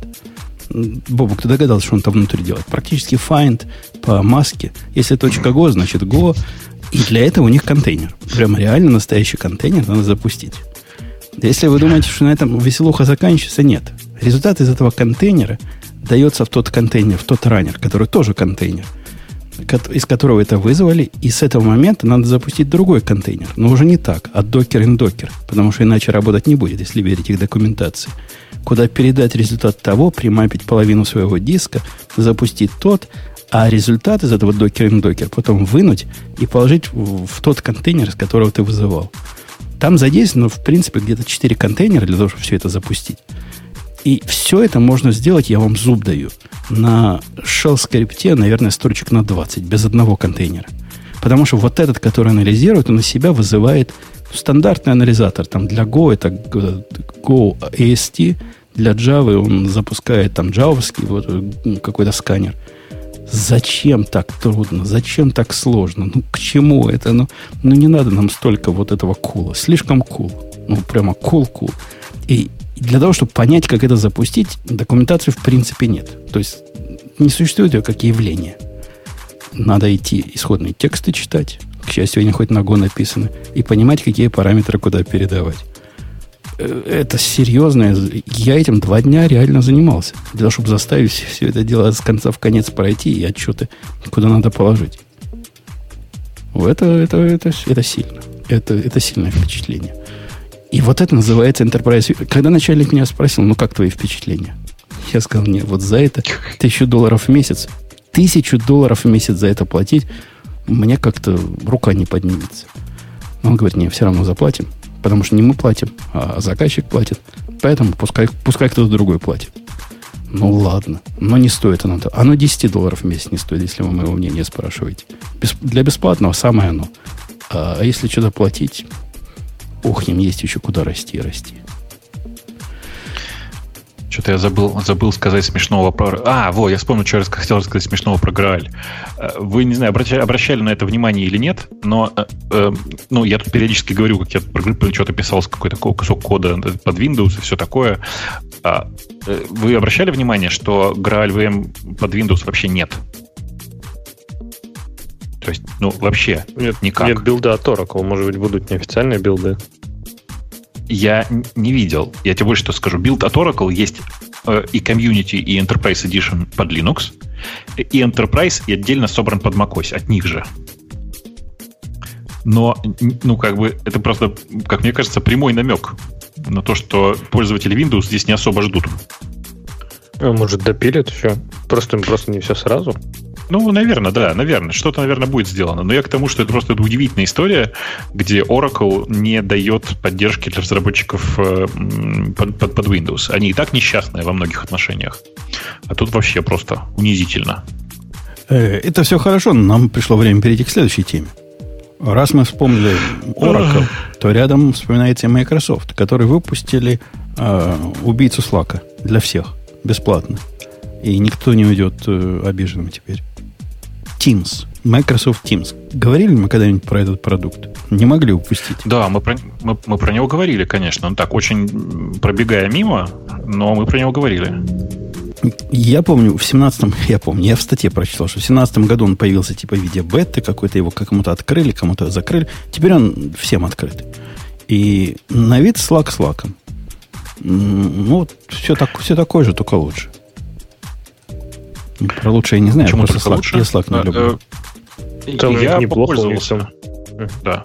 Че, то есть, ты про Slack сейчас? Неплохо. Не, я просто смотрю, что они предлагают. То есть они предлагают безлимитные ну, чаты и поиск, в отличие от Slack, например. У них видео и аудиозвонки, причем для групп тоже в том числе. Ну, может быть, используя Skype или что-то такое. десять гигабайт сториджа для файлов, то есть там интеграция со всякими офисами и прочими майкрософтовскими продуктами. То есть, в принципе, оно выглядит, кстати, очень даже так неплохо. А ты пользовался этой штукой? Я больше вам, вам скажу. Я, я даже не видел, я даже не видел никогда их. Я пользовался, хочу сказать, что оно реально работает вполне себе неплохо, и это удивительное ощущение. Ну, в смысле, что это такого не ожидаешь от Microsoft, но оно реально работает. И что еще прикольнее, оно работает визуально существенно шустрее, чем Slack. Узнай, если вы пользуетесь Slack, он же ну, тормозной довольно по интерфейсу, он довольно, ну, такой, довольно тяжелый, там все очень... Э, как бы сказать-то, интенсивно перерисовывается и все такое. А тут все довольно шустренько, и это довольно приятно. Но при этом, ну, все как обычно же, нативных приложений нет. Все опять на вебе.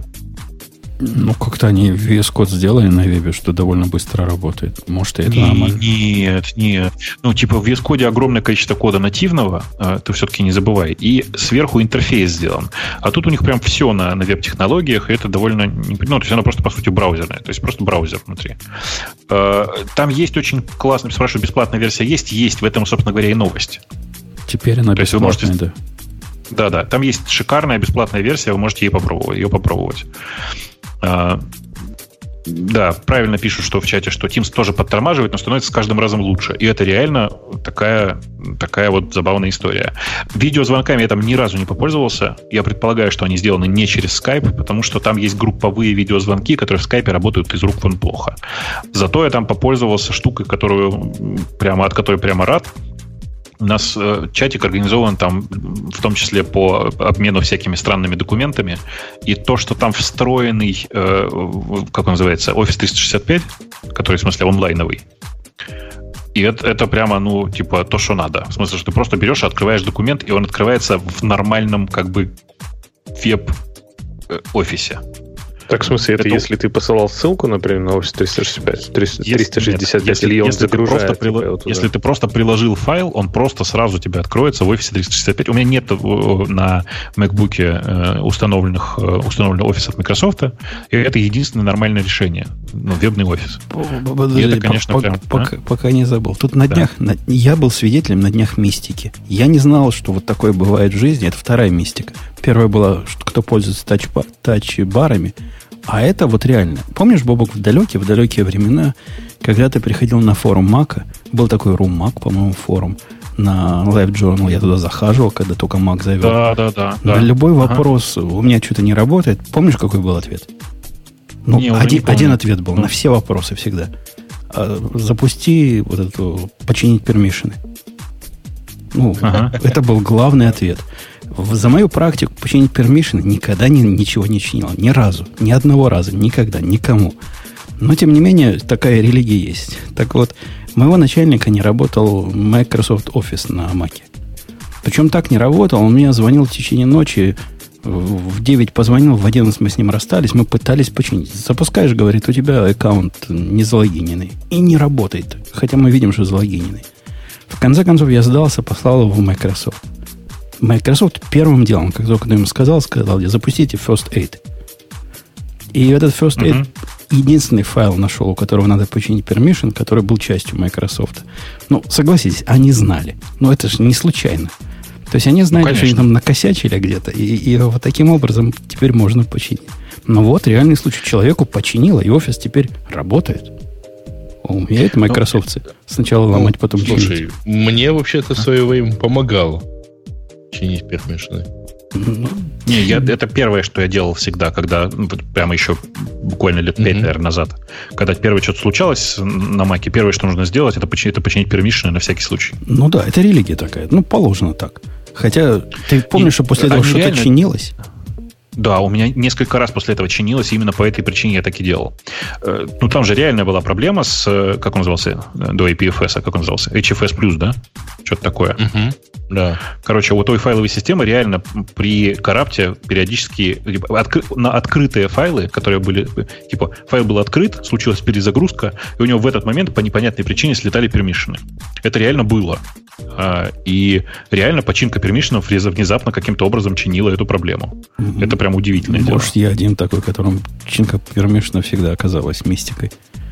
Я, то, видишь, я, же, я же из Linux пришел, я тоже не понимал, что там может поломаться. А потом мне знающие люди показали на, на реально на живом примере. Открываешь файл, э, типа, ну, начинаешь читать какой-то файл, э, перезагружаешь машину на ровном месте и получаешь этот файл в read-only. Как бы, ну вот. Ну да, вот и д- все. Досадно. Э-э, с какой темы мы-то перешли? Мы со Slack. А, со Slack, который Тим... Да. Конечно. На самом деле, если вы внезапно вдруг не, не, не пробовали э, попользоваться Microsoft Teams, вы попробуйте, оно прям, ну, оно реально прям работает. Это удивительное ощущение. А, повторюсь а у него еще раз. Бегают я... эти контакты а? по-идиотски вверх-вниз в зависимости от активности? Че? Ну, у Гугла есть же тоже Slack свой собственный. И, по-моему, и, и в самом Slack это то же самое. Когда ты с кем-то общаешься, с тем, кем ты общался последним, становится выше в списке вот этих твоих контактов. То есть они все время туда-сюда, вверх-вниз носятся. У меня ничего не бегает. Не Я бегает? просто пытаюсь как, понять. Как, в смысле, как... ты имеешь в виду, что... А, ты имеешь в виду, что recent, в смысле, как это, последний активный э, пользователь, который перемещается туда, да? Ну да, ну да. Ну, то есть а, вот списка... Оно что. Я, он... думаю, что он, я думаю, что он, конечно, также перемещается. Это типа стандарта, как фича, стандар... стандартная фича интерфейса теперь у всех. Ну, это досадно, потому mm-hmm. что... Так, как, как, так... Я знаю, что у меня вот на первом месте вот этот, на втором месте вот этот. Я не глядя могу ткнуть и знать, с кем я общаюсь. А тут будет много ложных срабатываний. Особенно, когда про коллег гадости ну, пишешь. Даже, даже в ай си кью контакты менялись местами. Ну, это нехорошо. Это плохое Вау. решение. Ну... Плохой. Не, ну, не надо. Короче, anyway, мне кажется, что Teams прямо вполне себе достойное решение. Если вы вдруг почему-то им не пользовались, ну, ну, mm-hmm. ну вообще-то как бы там прикольно. Правда, серьезно. Твиттер, который забанил миллион, больше миллиона аккаунтов Нет. в день. Банит. Нет, он, ба- он забанил более семьдесят забанил миллионов всех. За два с лишним месяца. То есть примерно более миллиона в день. Лошары, мне кажется. Они, мне кажется, они очень слабо борются с русскими а? ботами таким образом. Ты знаешь, нет. Судя по тому, что произошло, они пытаются вычистить тех Короче, пытаются вы, найти клики ботов, клики, в смысле, группы ботов, и их вычистить. Это не то, что там типа с, с русскими бороться, а просто реально это большие группы э, ботов, которые почем зря создают э, активности. И это очень прикольно, потому что, как мне кажется, больше всего от, этого, от, от этой вычистки пострадали как раз политики. И это очень прикольно. Ну, реально очень прикольно. Ну да, потому... на них много подписывались. Да, на них просто вот. Эти роботы много подписывались, все такое. Но мне ну... кажется, что это угу. такая, такая непонятная мне тема. А... То есть понятно, зачем это делает Твиттер. Прям понятно. Вот как непонятно. Мы с тобой, понятно, ты и я, понятно. десять лет назад вот тут в этой студии сидели и удивлялись, как борьба со спамом может быть так плохо сделана, как у них. Потом пять лет назад удивлялись. И вот, может, наконец-то они за ум взялись, и, может, действительно как-то смогут побороть. Ну, может быть, потому что на самом деле последние полгода там реально высвечивались какие-то группы ботов, которые начинали там упоминать всех подряд в надежде получить Слушайте, непонятно что. Конечно, кон- конечно. Я много лет рассказывал ребятам из Твиттера, прям сдавал им вот эти клики ботов, там много лет, реально, это не шутка. Я прям находил, у меня есть несколько знакомых в, в Твиттере, через которых я просто пушил, говорил, ребят, вот этот блок, пожалуйста, вот, ну, разберитесь, вот этот блок, пожалуйста, разберитесь. Пару раз я им сдавал буквально лист с двумя миллионами, это не шутка сейчас, два миллиона ботов. Там, правда, повезло, они, знаете, были прямым текстом прямо так и, наз- и названы. Спам четыре бот, прочерк один. Спам четыре бот, прочерк два. Это не шутка. Понимаешь? С фантазией. Есть, авторы бы, бота были да, с фантазией. Да. Типа того. И все из них двенадцать сотрудников ИГРУ, да. Короче, это, это было очень странно. Но по факту, конечно, я хочу сказать, что э, ребята из Твиттера боролись с этим так или иначе практически всегда. Не всегда хорошо получалось, но всегда боролись. А сейчас они просто вышли на такую почти финишную прямую, говорят, ну, типа, классно, теперь мы давайте будем э, удалять прям большое количество этих, этих ботов прям на лету. Хорошо делают, все правильно. Просто мне кажется, что, ну, мало, в смысле, что надо еще и еще, потому что то есть, если сейчас написать, процедура... написать какой-нибудь твит, к, нему, к тебе не придет какая-нибудь там Надежда Васильевна и скажет, я не верила, но мне заплатили деньги, может, и тебе заплатят. И тут какой-то Иван Иван Васильевич отвечает, о, мне заплатили. И они у тебя там начинают дискуссию вести, пока ты их всех не ага. забанишь. Они до сих пор это делают. Бесит чудовищно. Я считаю, что на самом деле Твиттер в этом месте делает совершенно недостаточно. В смысле, можно было в пятьдесят раз больше. И вот простой пример. Когда прошла эта волна большая у Твиттера, я потерял своих подписчиков что-то, не помню, чуть меньше тысячи. Ну, потому что я не очень популярный чувак, и там из моих сто двадцать, что ли, сто сорок тысяч, я уж не помню, всего одна тысяча оказалась вот роботом по их представлению. Поэтому я пошел по, по, по пути Таноса и написал очень простой скриптик, надо, кстати, выложить его уже все-таки, да, который... Да-да, которые проходят по, по, по всем подписчикам, находят среди них тех, у кого меньше трех фолловеров, и которые последние два года ничего не писали, и просто составил бан-лист и зафигачил в бан-лист. У меня получилось что-то около шестьдесят тысяч. Ну, как бы вот а это у тебя какая-то, какая-то библиотека умная, которая умеет сама лимиты поддерживать, да? Так же в лоб так не сделать. Нет, не обойти это, всех, там у тебя сто... Не, не, не обойти, не обойти, но смотри выше. У меня есть две таких специальных машины, которые умеют, получивший ю ар эл, пойти по этому ю ар эл и довольно хитрым способом забрать эту страницу, разобрать ее, вытащить оттуда. Короче, кроме как по вебу это сделать никак нельзя. эй пи ай такого нормального нет.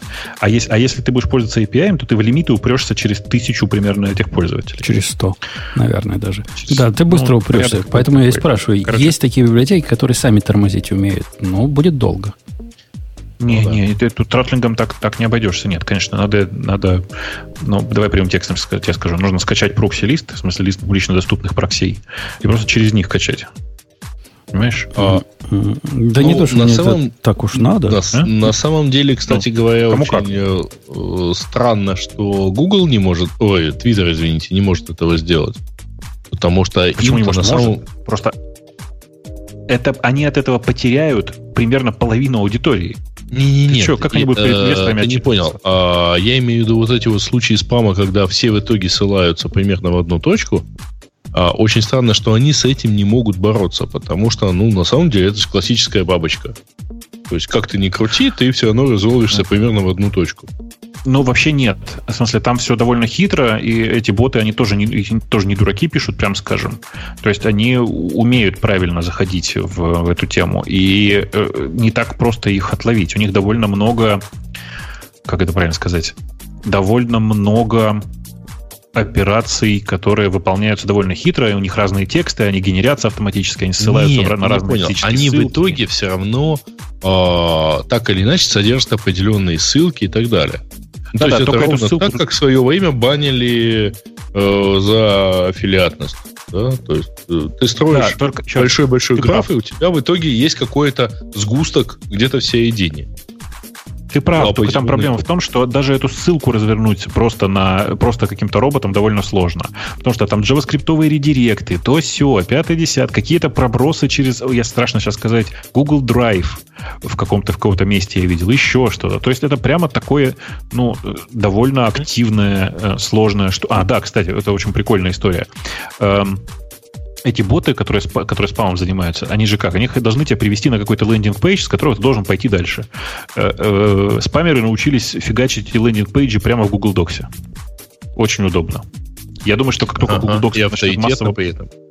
Да-да, Google Docs их после этого начнет банить, и они сразу же перейдут на этот самый, на Office триста шестьдесят пять и на iCloud. Ну, к твоим критериям-то спамеров, а? Они у тебя такие, ты, ты писал в Твиттере. Рабоче-крестьянские. Да, да. Ты, ты честных чуваков а наверняка... спамеры. Наверняка а, забанят. Я, кстати, думаю, говоря... Конечно. Это не спамеры, это мертвые души. А почему мертвые? Это ну вот, мертвые вот сидят они, исключительно зашли в Твиттер, чтобы подписаться Слушай, на тебя и меня. Больше им ничего не надо. Ну ладно, на верю, тебя даже. Эти... Ну, да, видишь, если он реплай написал хоть раз, это уже считается. Это уже пост, понимаешь? Если он эм, подписался угу. на тебя, меня, Грея и еще на Ксюшу, уже считается. Понимаешь? Да, а если только на тебя, меня, потому что он понимает, на кого подписываться надо. Зачем ему Грей? Да нафиг, зачем мне такие скучные читатели? Которые не читают. Не знаю. Видишь, я не монетизирую свои твиттеры, поэтому мне не нужно количество читателей. Совсем. Да я тоже не монетизирую, просто я не понимаю движущих мотивов. На самом деле есть... Раздражает просто. Нет, смотри, у человека на самом деле может быть там твиттер, но он все это дело читает, например, через флипборд какой-нибудь. Ну, таких, таких то есть и не пишет реплаев так, вообще никак. Таких надо банить. Нечего. Он вообще это не воспринимает как Twitter, он это воспринимает как фид. Вот. А, а кроме того, я просто посвятил там пару часов, после того, как ты рассказал, как ты банил, посвятил пару часов там изучению, потому что есть на самом деле там какое-то количество сервисов, которые позволяют этих фейк-фолловеров найти, что-то с ними сделать и так далее.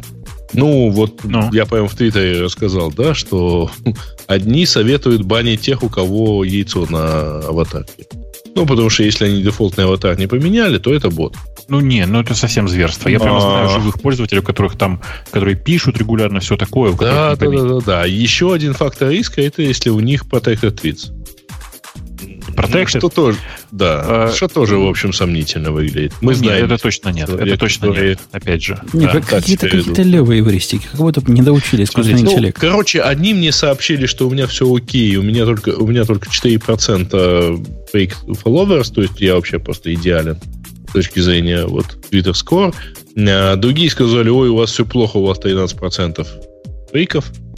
В общем, я как-то озадачен. Ну, Выкладывай. Я у себя, и, я у себя выкосил, я у себя выкосил тысяч, ну, я у себя выкосил тысяч пятьдесят. Это ну, просто как бы. Я, вот, я, ты, ты знаешь меня, Бобук, я за то, чтобы наказывать. Но было бы за что наказать. Эти сидят себе тихо, никого не трогают. Ну, читают они тебя или не читают они, они тебя? Они раздражают. Просто они не читают. Это я прямо уверен на на сто процентов, что это просто, ну, типа просто люди, короче, которые когда-то зарегистрировались, подписались. Он выкладывает. Они мне настроение портят. Я туда смотрю и там какие-то мертвые души, ну что это за фигня? Пишешь, чуваки, расскажите, что нового, и отвечает два человека. И ты думаешь, ну ладно, если это два человека из, там, из двадцати тысяч, это норм. А если это два человека из ста пятидесяти тысяч, это не норм, а какие-то дебилы тебя читают. Хочется, чтобы тебя читали приятные тебе люди. Вот и все. То есть человек, который любит Телеграм, в котором вообще никакой реакции получить нельзя, жалуется, что реакции мало в Твиттере. Ты знаешь, в Телеграме, в отличие от Твиттера, видны просмотры твои, твоего канала. ты видишь количество просмотров. Ты просто там видишь, у тебя не смотрят, и уже ни к чему не поделить да, не можешь. Да, да, да. А тут хотя, конечно, Гришу смотрят. Ну ладно, ладно. Ну такое, да. Ок, ок. Давайте о странной новости. Сейчас, короче, то, тут меня, меня прямо удивляет, что современные компании а-ля Twitter с Фейсбуком не применяют нормальные какие-то способы для того, чтобы вычленять именно ботов. Потому что, ну и там, ботов и, и дохлых пользователей. Потому что, ну это, ну, конечно, стыдно. Вполне возможно, потому что эти боты научились имитировать social interactions, а именно это объясняет, ну, это то, что продает Facebook и Twitter. Ну, в смысле, я вот это единственное, я говорю, мнение, которое у меня есть, что они типа таким образом пытаются э, сохранить в норме свои взаимоотношения с, э, типа, с инвесторами. Потому что если завтра Facebook скажет, что они обнаружили, что из двух миллиардов пользователей на самом деле было четыреста, четыреста миллионов ботов, и мы их всех забанили, в этот момент сразу пропорционально может измениться и оценка компаний. Mm-hmm. И это неприятно, безусловно. Ну да. Э, Жень, ты хотел что-то выбрать, какую-то странную тему? Минимального бунта. Это как про него Джо тема. Потому Я что... все боялся, что мы давно не, не упоминали докер. Потому что предыстория такая, что мы тут упоминали Alpine несколько выпусков назад. Или даже в прошлом выпуске. И переговаривали, какой он молодец, такой маленький. Ubuntu нас послушал и выпустили свой маленький Ubuntu. Ну, то есть, насколько Ubuntu может маленьким, настолько маленькие выпустили. Они утверждают, что это на восемнадцать ноль четыре эл ти эс построено, всего двадцать девять мегабайт. Этот образ так странно позиционируется. С одной стороны, они говорят, внутри контейнера можно запускать. С другой стороны, можно запускать и как хостовая операционная система, в которой будут запускаться контейнеры.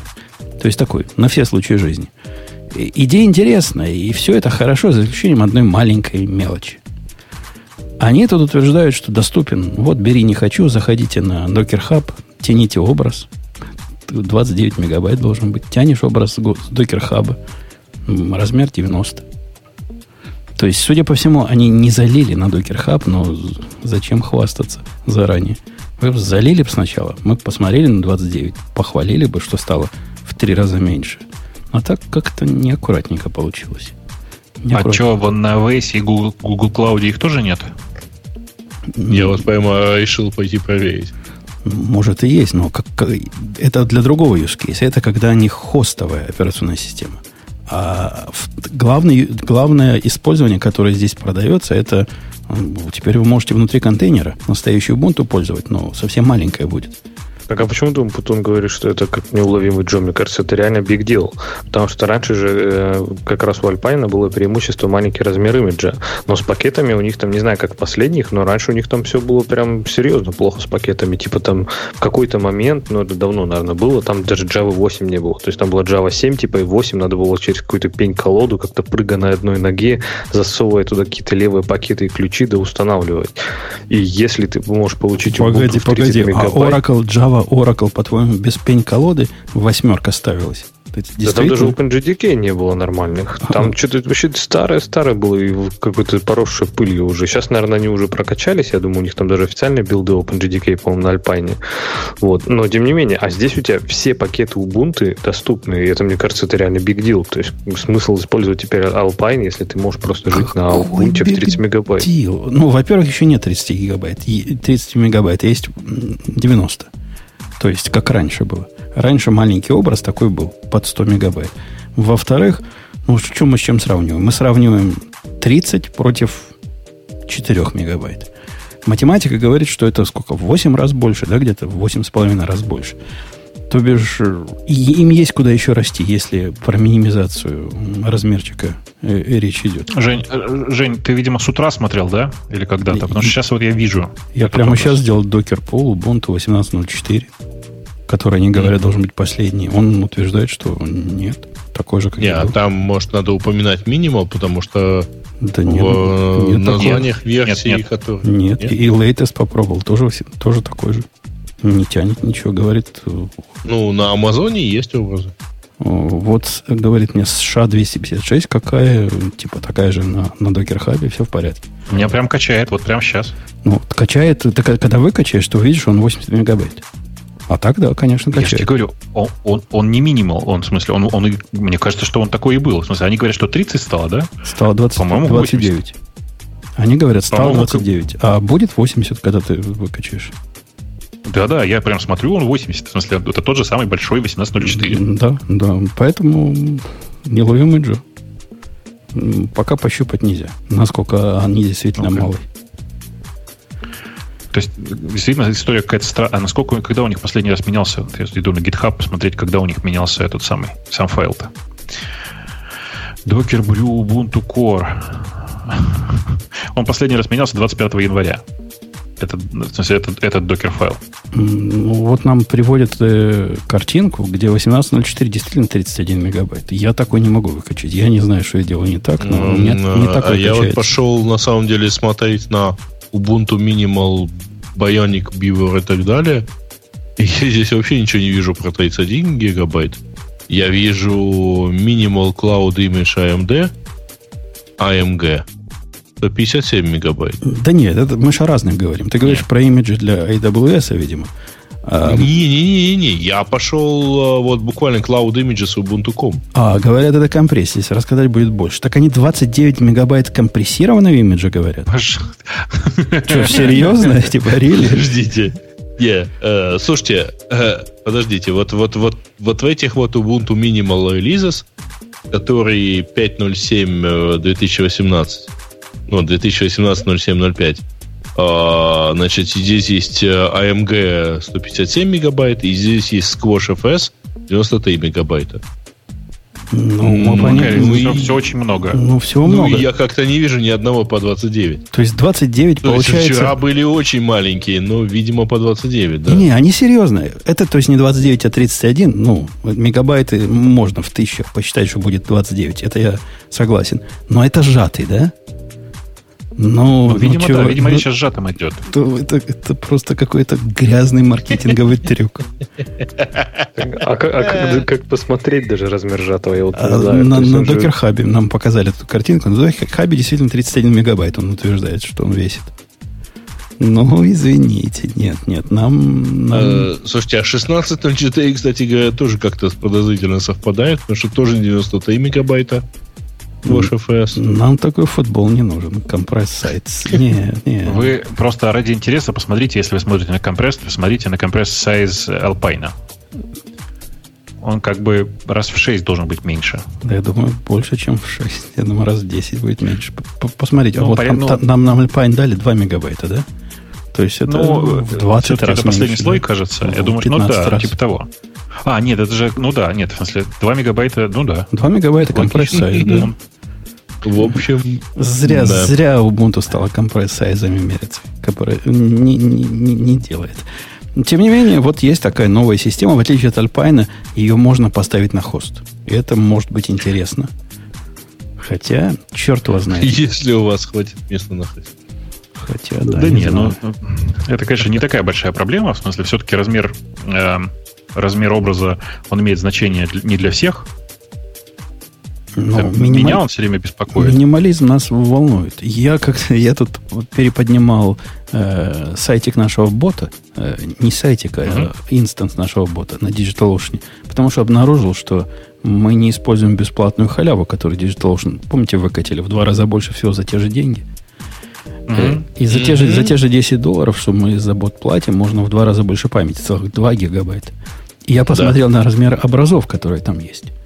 Люди вот собирают образа. И это прямо, знаете ли... Ну, посмотрел после того, как тридцать гигабайт места почти закончилось. Образ, например, бота, который называется календарь-бот, который, видимо, умеет что-то про календарь говорить, шестьсот шестьдесят восемь мегабайт. Размер образа, который search-бот, четыреста двадцать гигабайт. Они все тут такие. То есть, гигабайт. Э, мегабайт, конечно, а, мегабайты э. все. Есть, а. конечно, чемпион. Вотер, то есть голосовать плюс-минус, сколько вам кажется адекватный для такого контейнера размерчик? Один гигабайт. А ничего там. Че мелочиться? Понятно. Один гигабайт. И да, место как-то заканчивается все. Много. Ну, понятно. А у него, небось, там Firefox внутри? Не знаю, не знаю. Есть тут несколько хороших ботов, но, похоже, я их писал. Хотя вот GuidaBot тоже хороший, хоть и на питоне, но всего девяносто пять мегабайт весит. Я думаю, на питоне, раз GuidaBot называется. Не может быть на Go написанный. Так что да, есть, есть куда уменьшаться.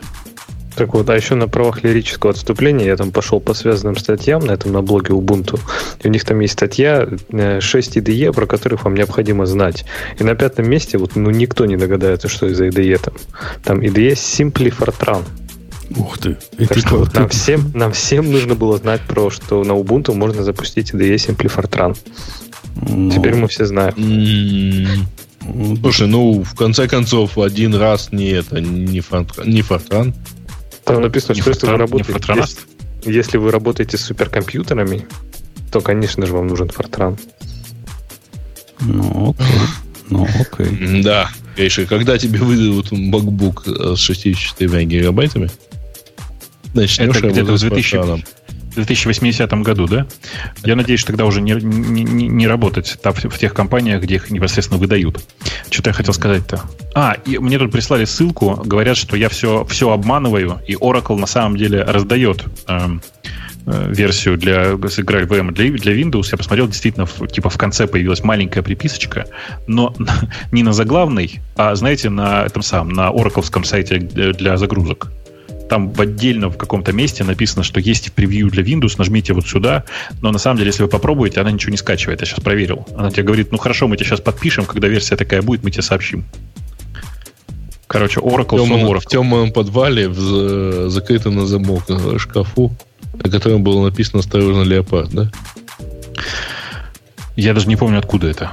А, ну как же, автостопом. Ну, я прям ну, не да, помню да. этот кусок. Я понимаю, да, я не помню этот кусок вообще.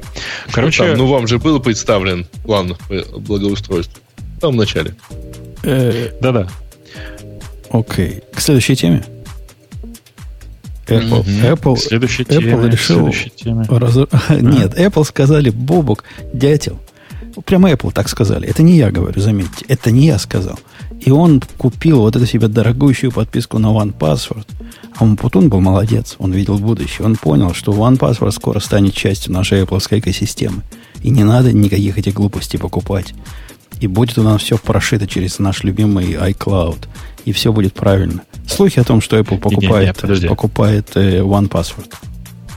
Э, на самом деле все интереснее. Потому что Apple... Единственное, что мы действительно знаем, это то, что Apple, внимание, оплатил подписку на сто двадцать три тысячи своих сотрудников для сервиса уан пассворд клауд.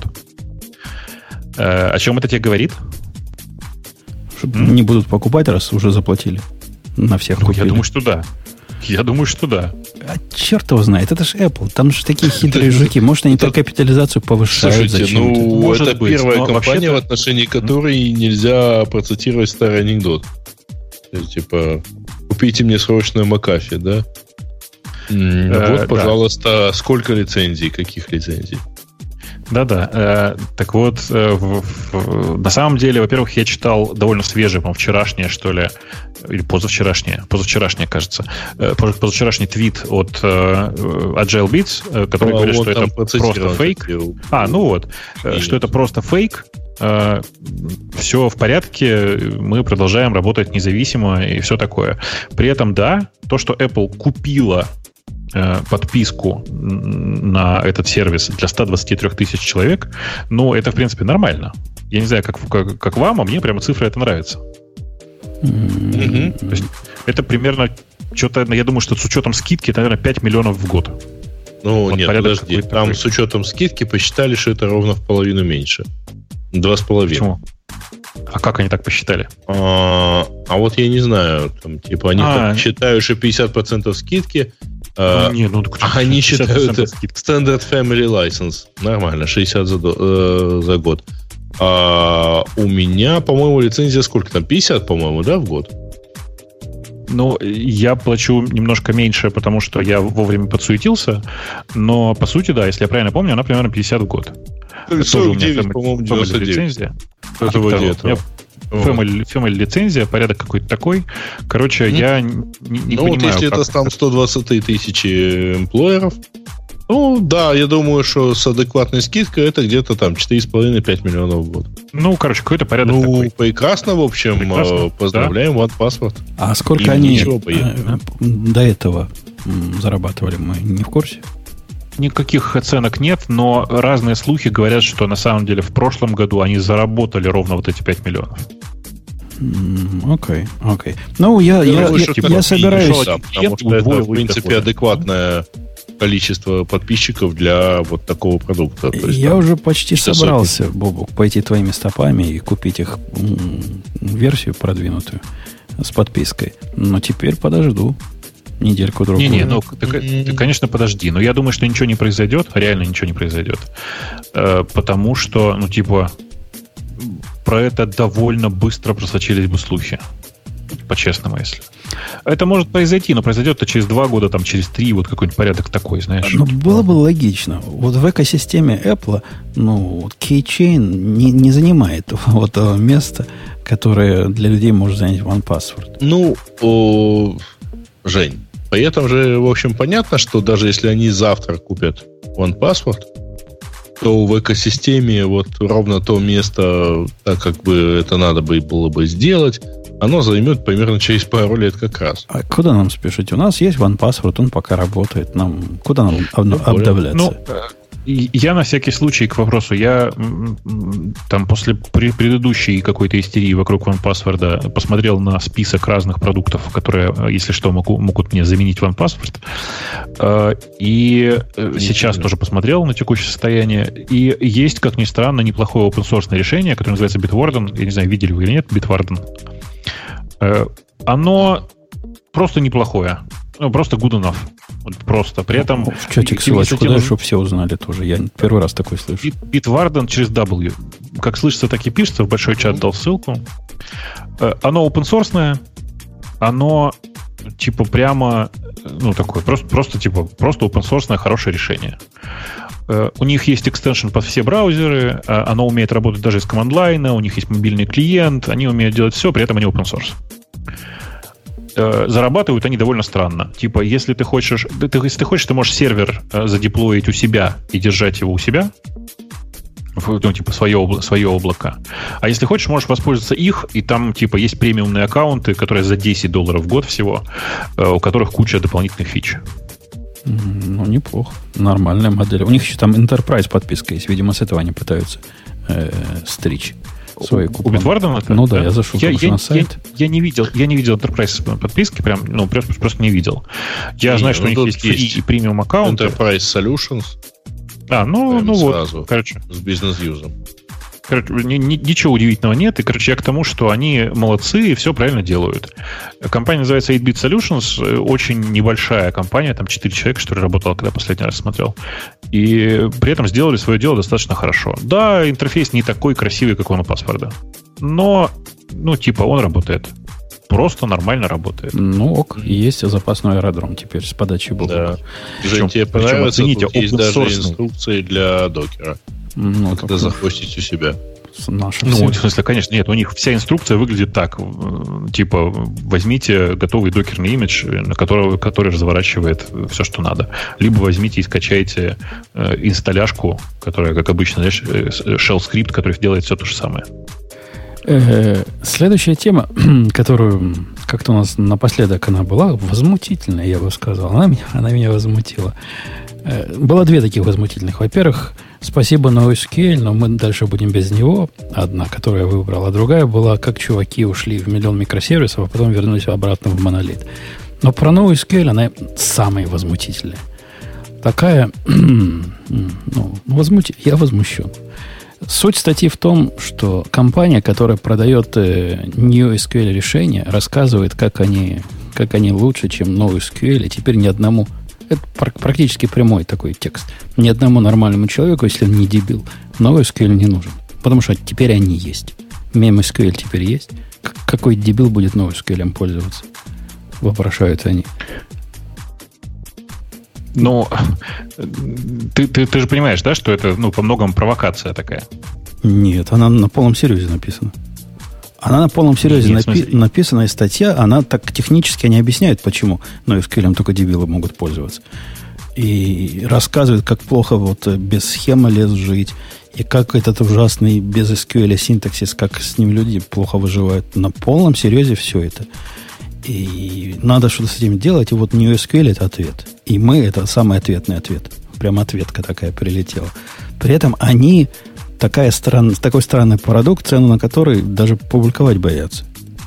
Попробуйте найти цену на MemSQL. Нет, не найдете. Там попросить квоту на сайте ну, можно. Или запросить демо. У меня есть прайс-лист. Если тебе интересно, я тебе могу потом показать. Ну, конских денег наверняка стоит. Конечно, конечно. Это совершенно конские деньги. При этом действительно у них очень быстрая база. Тут не надо сомневаться. Она реально быстрая. Но я просто не очень понимаю, как можно так безапелляционно вот это вот. Что все это не нужно, теперь есть мы. Ну, то есть оно классно, но, но мне кажется, очень нескромно, нет? Ну, так, это, а, это, это, это даже как-то на костях буквально. Даже не на костях. Если не поверженный противник, они уже по, на его, по, по его трупу топчатся. Сначала закопайте, так, а потом потопчите. Да, Леш? А, а это типа билд какой-то там из, сиквел, из известных сиквельных баз? Или они прям свое что-то написали? Не, не, у них типа это своя база, она давно вообще, написана. Вообще полностью... Ну, ничего себе. Да, это, это своя штука, которая... Вот, вот как раз вот это, как NewSQL, то есть она и масштабируется почти как NoSQL базы, и, и синтаксис там похожий на, на эс кью эль, ну типа эс кью эль-ный синтаксис. Все знакомо, все работает. Э, консистентность повсюду. Схемы. Ну, в общем, все как тип, у больших. Типа как Cockroach, да, вот, который недавно тоже, ну, относительно недавно появился, который как наследие спаннера гугловского. Горизонтально масштабируемый эс кью эль. Как Cockroach. Ну, да, да, да, да, да, да, да, да, да, вот в эту, в эту сторону, да, в эту сторону. Э-э- спорно все это. Мы тут уже много раз Бобуком рассказывали, почему нам кажется NoSQL Store вполне нормальным решением, а не отходов, отходом от генеральной линии партии. Эти меня не убедили. Ну, вот никак не убедили. И в обсуждении на... По-моему, на Hacker News я читал обсуждение. Обижаются там за Монгу. Потому что тут Nest в основном в Монгу. Ну, в кого еще кидать? Кроме как в Монгу. Эти в основном в Монгу кидают. Говорят, во-первых, не Монго единая. Во-вторых, нам уже и транзакции завезли. Ну, мне кажется, даже если Монгу защищать в контексте этой статьи, то можно много сказать в защиту Монги против вот такого безосновательного наезда. Да, да. Окей, okay, окей, okay. Мы возмутились. Слушайте, я пока, я пока про все это думал, тут что-то бродил, смотрел и пытаюсь понять, а вот люди, которые сравнивают Mongo с... Ну, с эс кью эль-ными базами данных. Даже не Mongo, не, не важно, но эс кью эль и эс кью эль базы данных. Они всерьез думают, что вся проблема в первую очередь в, в языке, да? В смысле, в языке запроса. В смысле, что вот люди, я там читаю у нас тут комментарии, какие-то еще что-то. Ведь прикол-то разни, в разнице не в слове эс кью эль. На самом деле речь идет о реляционных и нереляционных базах данных. То есть откуда взялась вот эта вот мантра про сравнение языков, непонятно. Хипстеры. Хипстеры... Недобитые. Они, ну, смотри, они любят справ... хорошо забытое старое. Был, наши, наши деды на эс кью эль писали, мы будем дальше писать. Справедливости ради, если за что-то Монгу пинать, то язык запросов у него все-таки нечеловечий. То есть не, проблема не в том, что это JSON, проблема в том, что сам язык запросов у них, ох, там, то есть без документации, мне кажется, запомнить его, особенно какой-нибудь aggregation pipeline, ну это просто физически невозможно. То есть да, я, я, пор, я каждый я раз из хелпа смотрю. Какой-нибудь джи ти или non-empty, что там куда идет, куда там имя поля идет, куда там идет вот этот доллар n, n equal или что там. То есть он просто нечеловечий. Я говорю, его проблема не JSON, а именно вот сам язык запросов. Так что вот за что можно попинать Монгу, так за это. Ну, вы как-то, ну, как-то сели. Ничего там такого сложного нет. Ну, вот ничего такого, о чем не, стоит. Не, причем, не, не. Вот я вам покажу. У меня, вот я, я это по памяти написал. Вот это трудно по памяти написать. Даю ссылочку. Aggregation pipeline, который э, считает там, что там надо посчитать. Смотри, вполне, по-человечески, вполне по-человечески выглядит. Ну, понятно, он не так, как на эс кью эль это написано, но как бы читается. Бобок, тебе что-то в этом пайплайне непонятно? Да, мне не нравится синтаксис, а так все понятно. Синтаксис мне не нравится. Вот смотри, Умбудон, отвечай, отвечай быстро и не думая. То есть, когда ты делаешь, например, что поле существует, ты пишешь доллар exist, а потом имя поля, или ты пишешь доллар exist, а потом имя поля один, или ты пишешь э, просто в фигурных скобках exist и имя поля. То есть, вот это, например, это запомнить невозможно. А, а мне невозможно запомнить, когда я делаю group by в эс кью эль. Куда там, куда звездочки, куда не звездочки, как эти джойны справа-слева делать. Классика. Классика, Женя. Ну, это правда сложно запомнить и там, и там, но надо сказать, что, видишь, проблема в том, что мы долгое время жили в, э, в реляционном мире, и поэтому это-то все у меня уже в пальцах. Я помню, с какой стороны в какой стороне там inner join и с какой стороны и group by делаются. Это, мне это все не сложно, но у меня прям вот в, в пальцах реально. А вот у меня вот этот пайплайн, я, я по памяти его написал, не лазя в документацию, тоже, видимо, в пальцы зашел. Да-да, тоже в пальцы вбилось, но просто, видишь, люди, которые говорят, что это очень сложно, это люди, которые привыкли к эс кью эль-синтаксису. Э, ну, вот и все. Да, да, я... Я не вижу. Действительно, JSON как-то не тот язык, на котором ди эс эль хорошо делать. Я, тут спорить трудно. Но не так это чудовищно и не настолько это плохо, чтобы сказать Mongo, все, откажемся, агрегейшн пайплайн, невозможно на этом кошмаре писать. Но возьмите три ти, напишите, если вы знаете, куда звездочки, ну, как бобок ставить, и куда джойны, напишите там на эс кью эль, нажмите волшебную кнопку «Преобразовать» в Mongo, и получите, возможно, работающий результат. Я не знаю, не пробовал, но есть коллега, который утверждает, что таки умеет. Прикольно. Ну, короче, я не понимаю, куда вообще двигается MemSQL и зачем они в названии содержат эс кью эль, при том, что синтаксис у них, ну, похож, он у них прямо эс кью эль-ный, да, но, типа, фишка же не в этом. Я оттуда знаю... Э, человека с фамилией, которую в Америке очень сложно произносить, потому что, если я правильно помню, у него фамилия Негрин. В смысле, Негрин. А, ну, давай, давай не скажем. Не зеленый, типа, короче. Да, он как бы представляется как Рики. Окей, Рики и Рики. Вот Рики в свое время очень на какой-то конференции... По-моему, это был Disrupt два года назад или три года назад. Активно размахивая руками, говорил, что у них супер планы, и они уверены, что скоро завоюют все, и поэтому они запустили... Это был... Community Edition, кажется. Типа они тогда запустили свой. свой. И сейчас я смотрю на сайте и понимаю, что этого Community Edition нет. А как вообще люди MemSQL пробуют, пробуют-то? Никто не задумывался. Да никак. Позвони, позвонишь, тебя демо устроят. Там же написано. Да-да, у меня даже, я тебе говорил, у меня даже прайс-лист есть. Но э, я просто боюсь, что он уже тоже немножко э, outdated. Но э, по факту-то как? Типа у них есть энтерпрайзный триал. Э, и у них есть, я просто смотрю сейчас на сайте, Developer Edition, на котором крупно буквами, крупными буквами написано Not for, for production, production Deployment.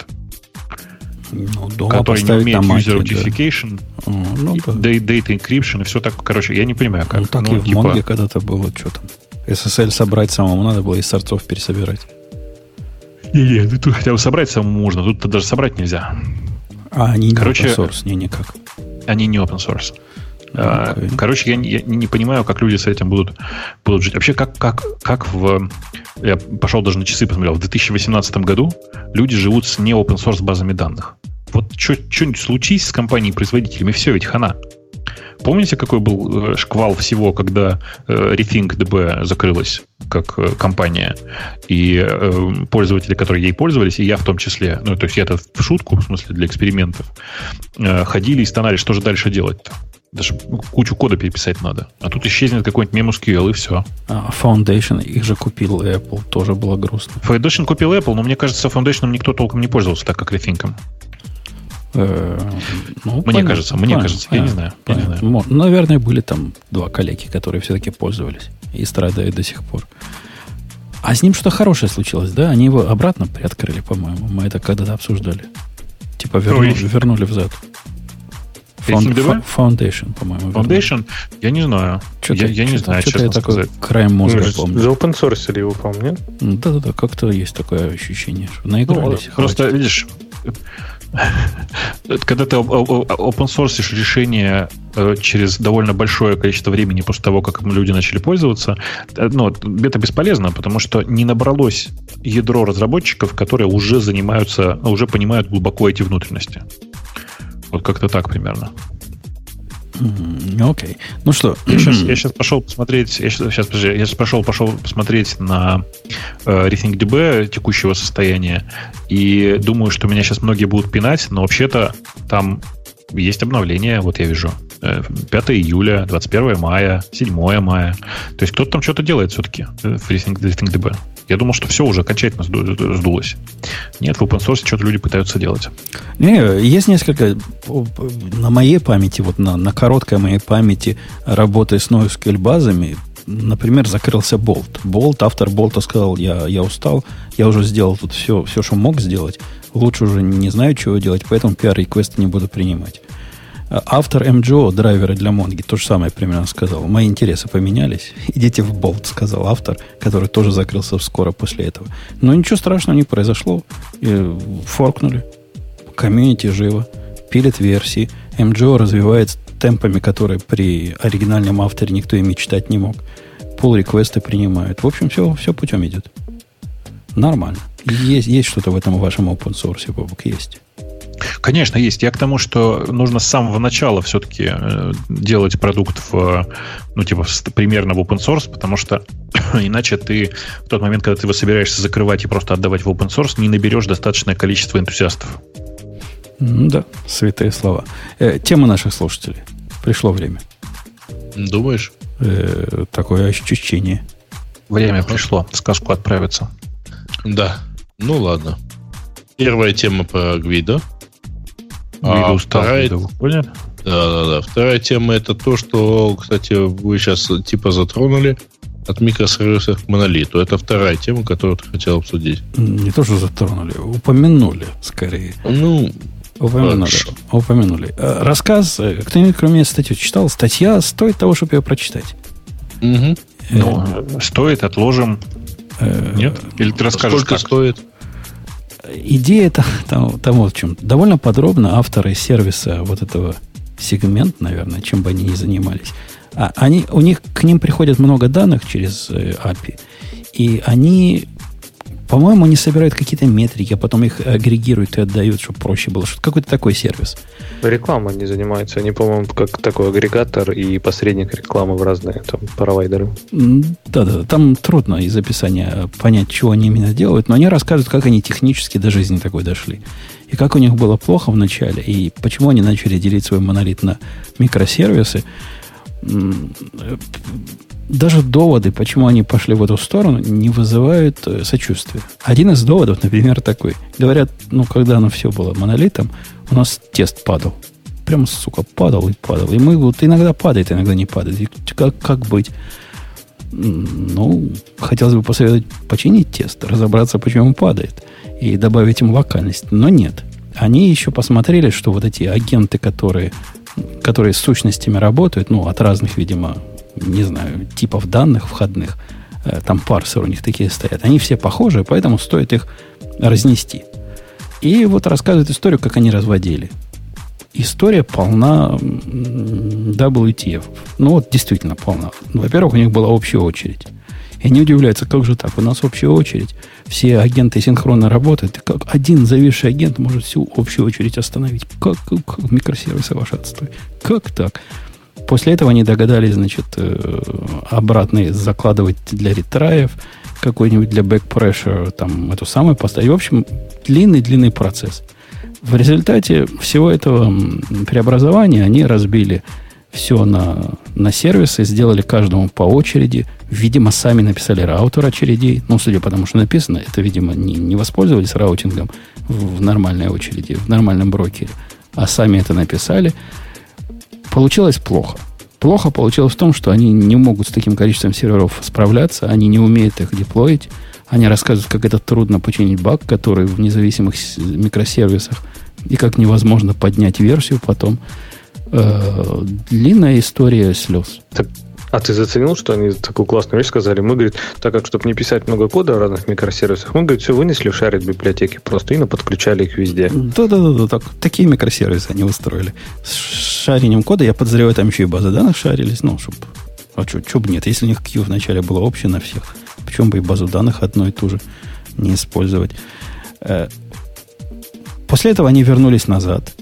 В пути возвращения назад все свои проблемы, которые были в оригинале, починили. То есть нашли те тесты, которые падали, замокались, то, что надо замокать, э, чего не надо замокать, починили.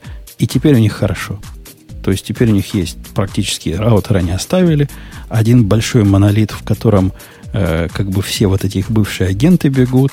И все стало так просто, так просто.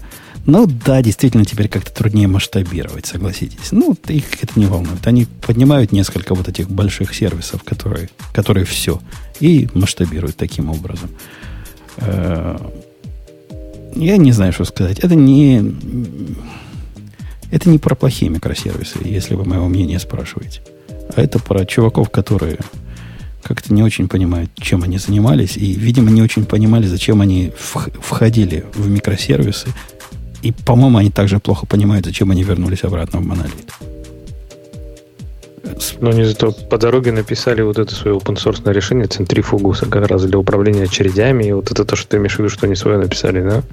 Ну, они там в самом начале раутер. Гордо они... сказали, у нас было несколько Q, а как же в каждой Q свои, значит, таги посылать? Да, и они сказали, что вот там у них блока двадцать третьего мая есть, что все, поприветствуйте все, центрифуга, reliable system for delivering billions of events per day. Я думаю, что вот как раз раутер на несколько Q, это вот они и запилили в open source. Ну, так, как-то несколько биллион за день, это не такие уж большие цифры. Ну, я, я, я наверное, кроликом мог бы это сделать. И ничего писать не надо было. А те, кто кавку умеет, наверное, на кавке умеет такое сделать. Меня не убеждает вся эта история, при том, что я понимаю, что есть всякие проблемы, которые действительно могут быть при переходе в микросервисы, новые проблемы, но они не от тех проблем, а говорят. Их проблемы от, от глупости какой-то, от, ну не знаю, недоархитектирования, архитекти, вот этого не добили, не добили мощь свою до конца. Вот такое мнение. Давайте же их добьем. Бобук, ты как, согласен, что они дятлы? А микросервисы, да, конечно, все? Конечно. Нет, в смысле, я не думаю, что микросервисы прям все, но э, есть, ну, типа, на самом деле есть такой, понимаете, дефолтный, как дефолтный паттерн, да, в смысле, дефолтный способ решения проблемы. Так вот, дефолтный способ решения проблемы – это микросервисы. Бывают ситуации, когда микросервисы зря. Бывают. Кстати, к вопросу, я не знаю, ты просто ты очень привязан, мне кажется, к кролику к своему, да? В смысле, к, к, к RabbitMQ. Не, а, а я... не так, что сильно привязан. Нет? В последнее время все меньше и меньше у меня асинхронных сообщений. Я все больше на асинхронные для простоты перехожу. Очень рекомендую тебе посмотреть на Nuts. Знаешь, что такое Nuts? Знаю, знаю. У него там какая-то проблема была, когда я его последний раз смотрел. То ли... с персистенсом. С чем-то у него была проблема у Nuts. Ну, я... оно, оно, да, они, тут нужно понимать, что у него сообщения не персистные, в смысле, что они in-memory все. То есть он при падении унесет всю очередь с собой. Если тебя это не пугает, то как бы можно жить. А еще есть эн эс кью, знаешь, да? И вот тоже смотрел. А с ним у меня какие-то другие проблемы а, были. Я, я когда-то а даже с, делился. С эн эс кью у меня была проблема, по-моему, со скоростью. Что-то там... Это давно было, год назад, наверное. Когда я в эту сторону копал. Да, Nuts хорошенький и простенький такой. Прямо, если бы он еще персистент был, чуток, то... Ну, вот эн эс кью вполне себе умеет persistence э, и умеет, типа, many-to-one, умеет потихонечку научился request-reply и прочие такие штуки. То есть, э, они оба очень неплохие. Надо сказать, что Nuts при этом по производительности быстрее, типа, раза в три, наверное, чем эн эс кью и, ну, раз в пятнадцать, чем Rabbit. Если тебе важна скорость, конечно. Хотя, ну, я, я мало видел того, где даже если ты реализуешь там эр пи си, а не просто message passing, э, где ты можешь упереться в производительность вот такого э, сервиса. Так если он целиком in-memory, что ему тормозит? Конечно, он будет быстрее этих друзей. Они почти все так или иначе работают in-memory. Просто у них есть persistent layer, который в отдельном да, трейде сохраняет это же, все. Да. да, да, да. Вот, там правильно в чате говорят, что кроме Nuts имеет смысл сразу, сразу смотреть на Nuts стриминг. если действительно много сообщений. Я прям согласен на сто процентов. Есть отдельно наш стриминг-сервер, и он прям тоже чудовищно производительный. Но, повторюсь еще раз, это очень специфическое решение. Вот люди пишут правильно, что обрабатываю криптоторговлю, в смысле у него, видимо, в сообщениями сыплются все, ну, все транзакции, в смысле все операции, которые выполняются. И в этой ситуации, ну и важно при этом, чтобы это все происходило, проходило быстро, поэтому, конечно, типа, стриминг в этом отношении очень приятное решение. У нас, Бабок, через одного кролика, ну, пару кроликов, они же по одному не ходят, через пару кроликов, ну, redundant, high availability кластер, который поднят на ти два смол, ти два смол, ты знаешь, что такое ти два смол? Это, по-моему, один си пи ю, или там полтора си пи ю и два гигабайта памяти, ну что-то вот такое. Обрабатывается сегмент, огромный сегмент рынка всего американского, и где каждый трейд в виде события приходит и в реалтайме отрабатывается. Но, слушай, но нет, все-таки не надо сравнивать. Ты, ты сравниваешь такие рынки, а ты просто если бы ты видел Форекс, как, как, как типа... Блин, непонятно, как Форекс видеть как таковой. Ну, типа, если представить себе какую-нибудь большую площадку форексную, вот это сравнимо с большой площадкой крипто, криптовалютной. В смысле, там проходят, ну, ну, типа, десятки тысяч операций в секунду легко могут происходить. Роботы же торгуются. Я, я не спорю, да. Вот этот рынок, о котором я говорю, не такой большой, но, тем не менее, он не маленький. Он не маленький. Да. Он не маленький. Да-да, конечно. Я думаю, что там, типа, сотни, а иногда до, до тысяч доходят э, транзакций в секунду легко происходит. По-моему, четыре тысячи у нас пик транзакций в секунду. секунду вот на этом. Ну, вот я говорю, до, до, тысяч, до тысяч доходит. Это, это, ну, по-моему, совершенно нормальная такая цифра. Э, окей, окей. Э, следующая тема. Так. Следующая, я, кстати, а ты, кстати, принимаешь, угу. принимаешь баг-репорты в этот самый, к, к ремарку, к ему? Ну, ишус там у нас, куда он сколько? Он тридцать четыре уже. Ну, а ты, ты что, а как? Шо... накопал-то. Не-не, вот смотри, у меня, у меня странное пожелание. А вот нельзя сделать какую-то кнопку, типа свернуть все треды, оставить только развернутыми только первую, как это сказать, ну, только изначальное сообщение, без ответов на них. Это было, кстати, мое предложение, но как-то меня не поддержали фронтенд-разработчики. Говорят, фигня, кому надо, покликает. Меня тоже раздражает, да. Я, я с тобой согласен. Прям? Я заведу такой тикет. Я хотел такое Нет, предложить. Там даже... И там даже не фича должна быть. Ну, то есть это как э, это как в LightJournal примерно. Э, ну нет, нет, я про другое. Комментарий первого уровня виден, а дальше идет да. цепочка. А, да, все остальные свернуть. Там же есть кнопочка свернуть. Вот они сворачиваются нормально. Меня устраивает то, что они загружаются. Все-таки двадцать первый век, там все такое. Вот две тысячи восемнадцатый год, мы, как мы сегодня обсуждали.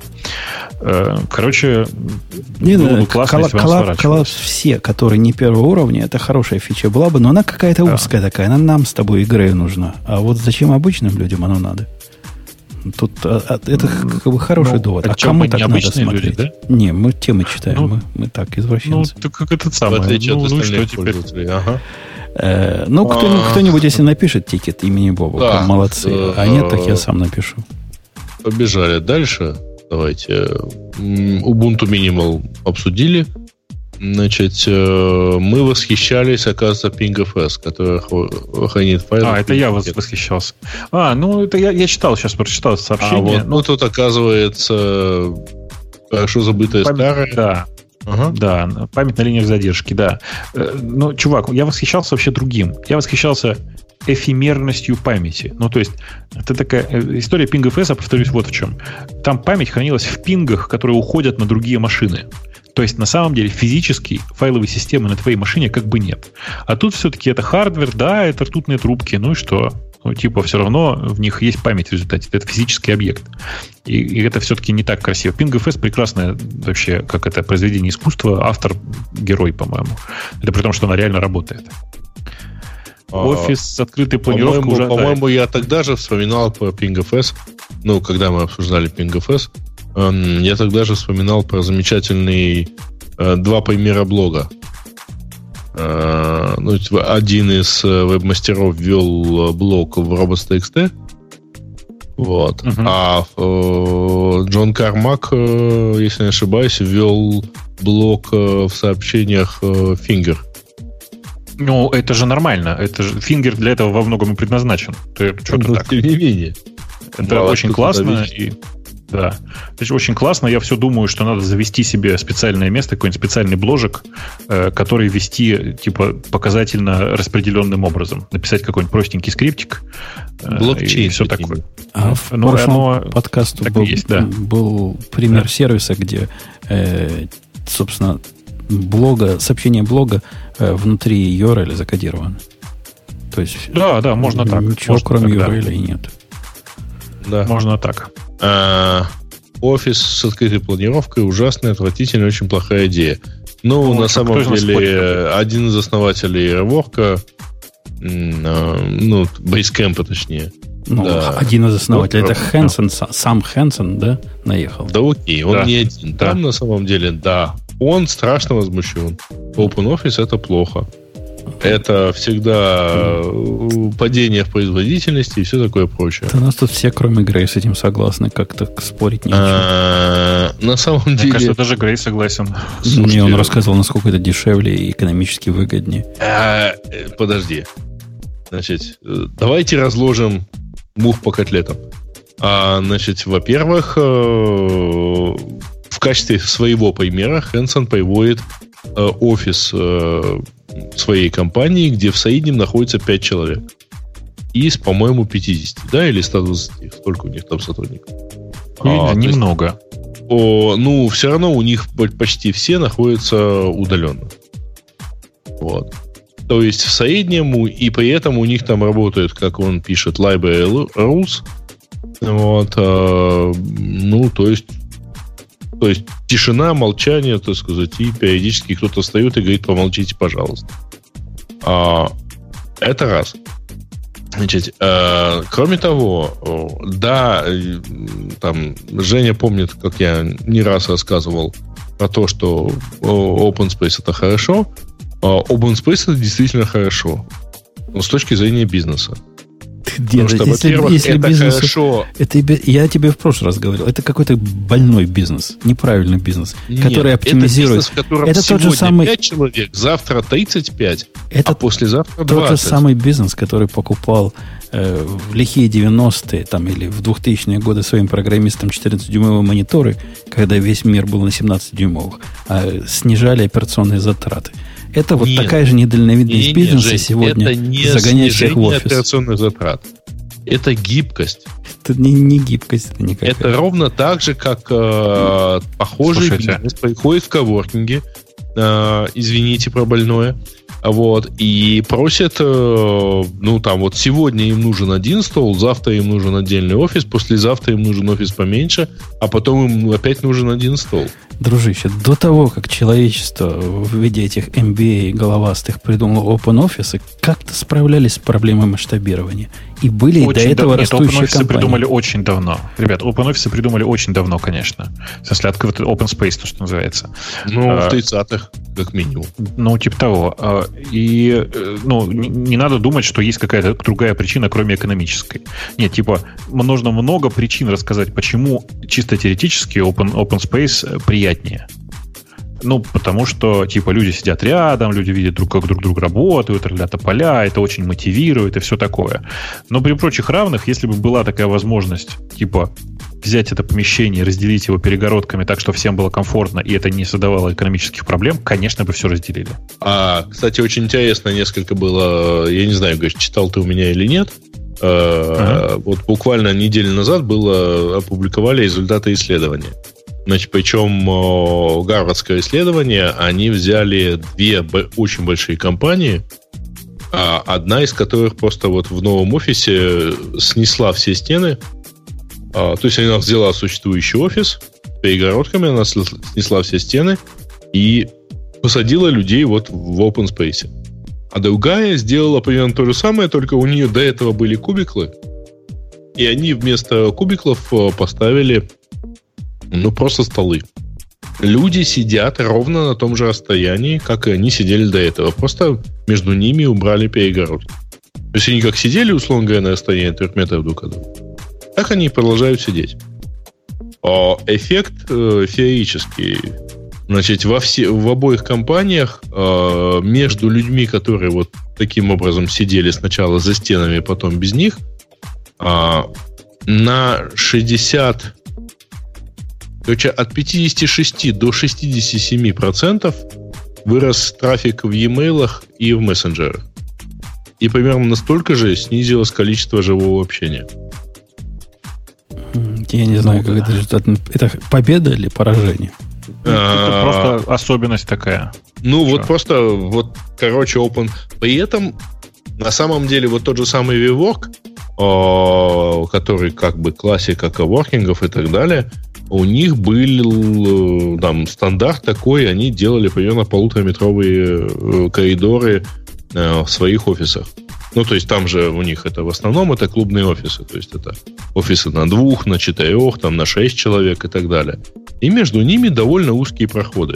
То есть там метр шестьдесят, два метра, не больше. Они подумали и стали делать э, эти коридоры размером в один метр. Люди стали больше общаться. Эти, короче, конечно, конечно, это, как, как это, вы писали Стругацкий, ничего определенного сказать нельзя. Конечно, это показатели, как корреляция между тем, сколько кто съел огурцов и когда мы полетели на Марс. Ну, не, навер... если, не запивать, если огурцы не соленые, их не запивали кефиром, то, то в общем тяну... корреляция не прямая. Если что, я проверял, я по молодости проверял, это все обман, жестокий обман. Ну, судя по тому, что ты с нами, ты на Марс не улетел, да. Я к тому, что нет никакой проблемы. Есть огурцы с кефиром, там хоть соленые, хоть не соленые, без разницы. В общем, не верьте, проверяйте сами.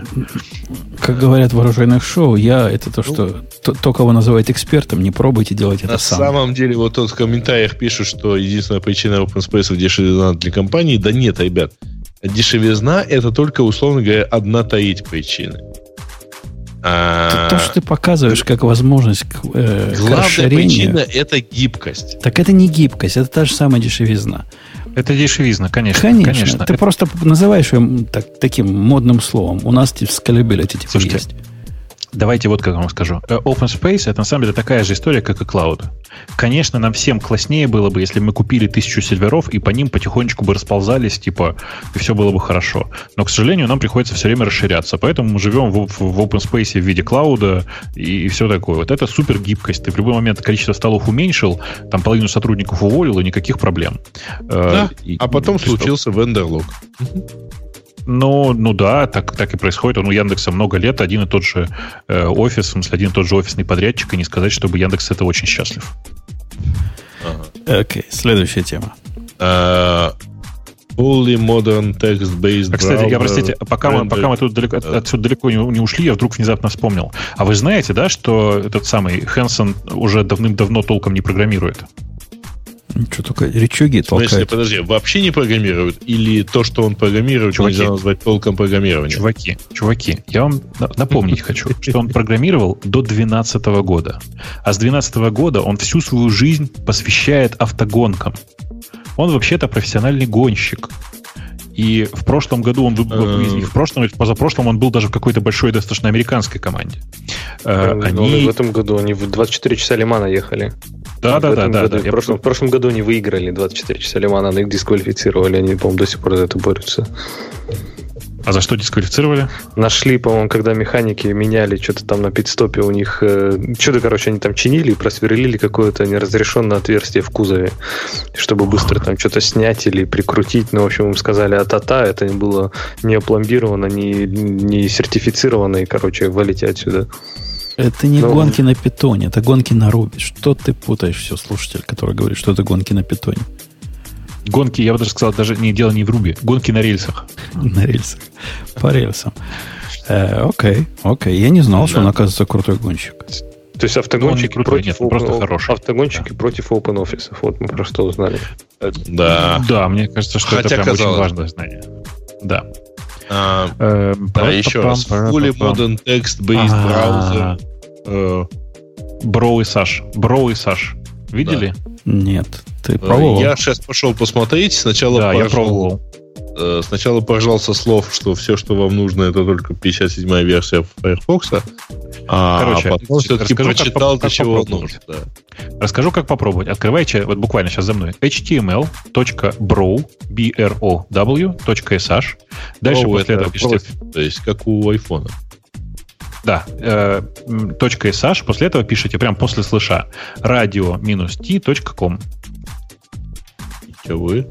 Ну, а. Открывайте, смотрите. Я прям сейчас ссылку кину вот сюда, чтобы вы тоже посмотрели. Чтобы все посмотрели.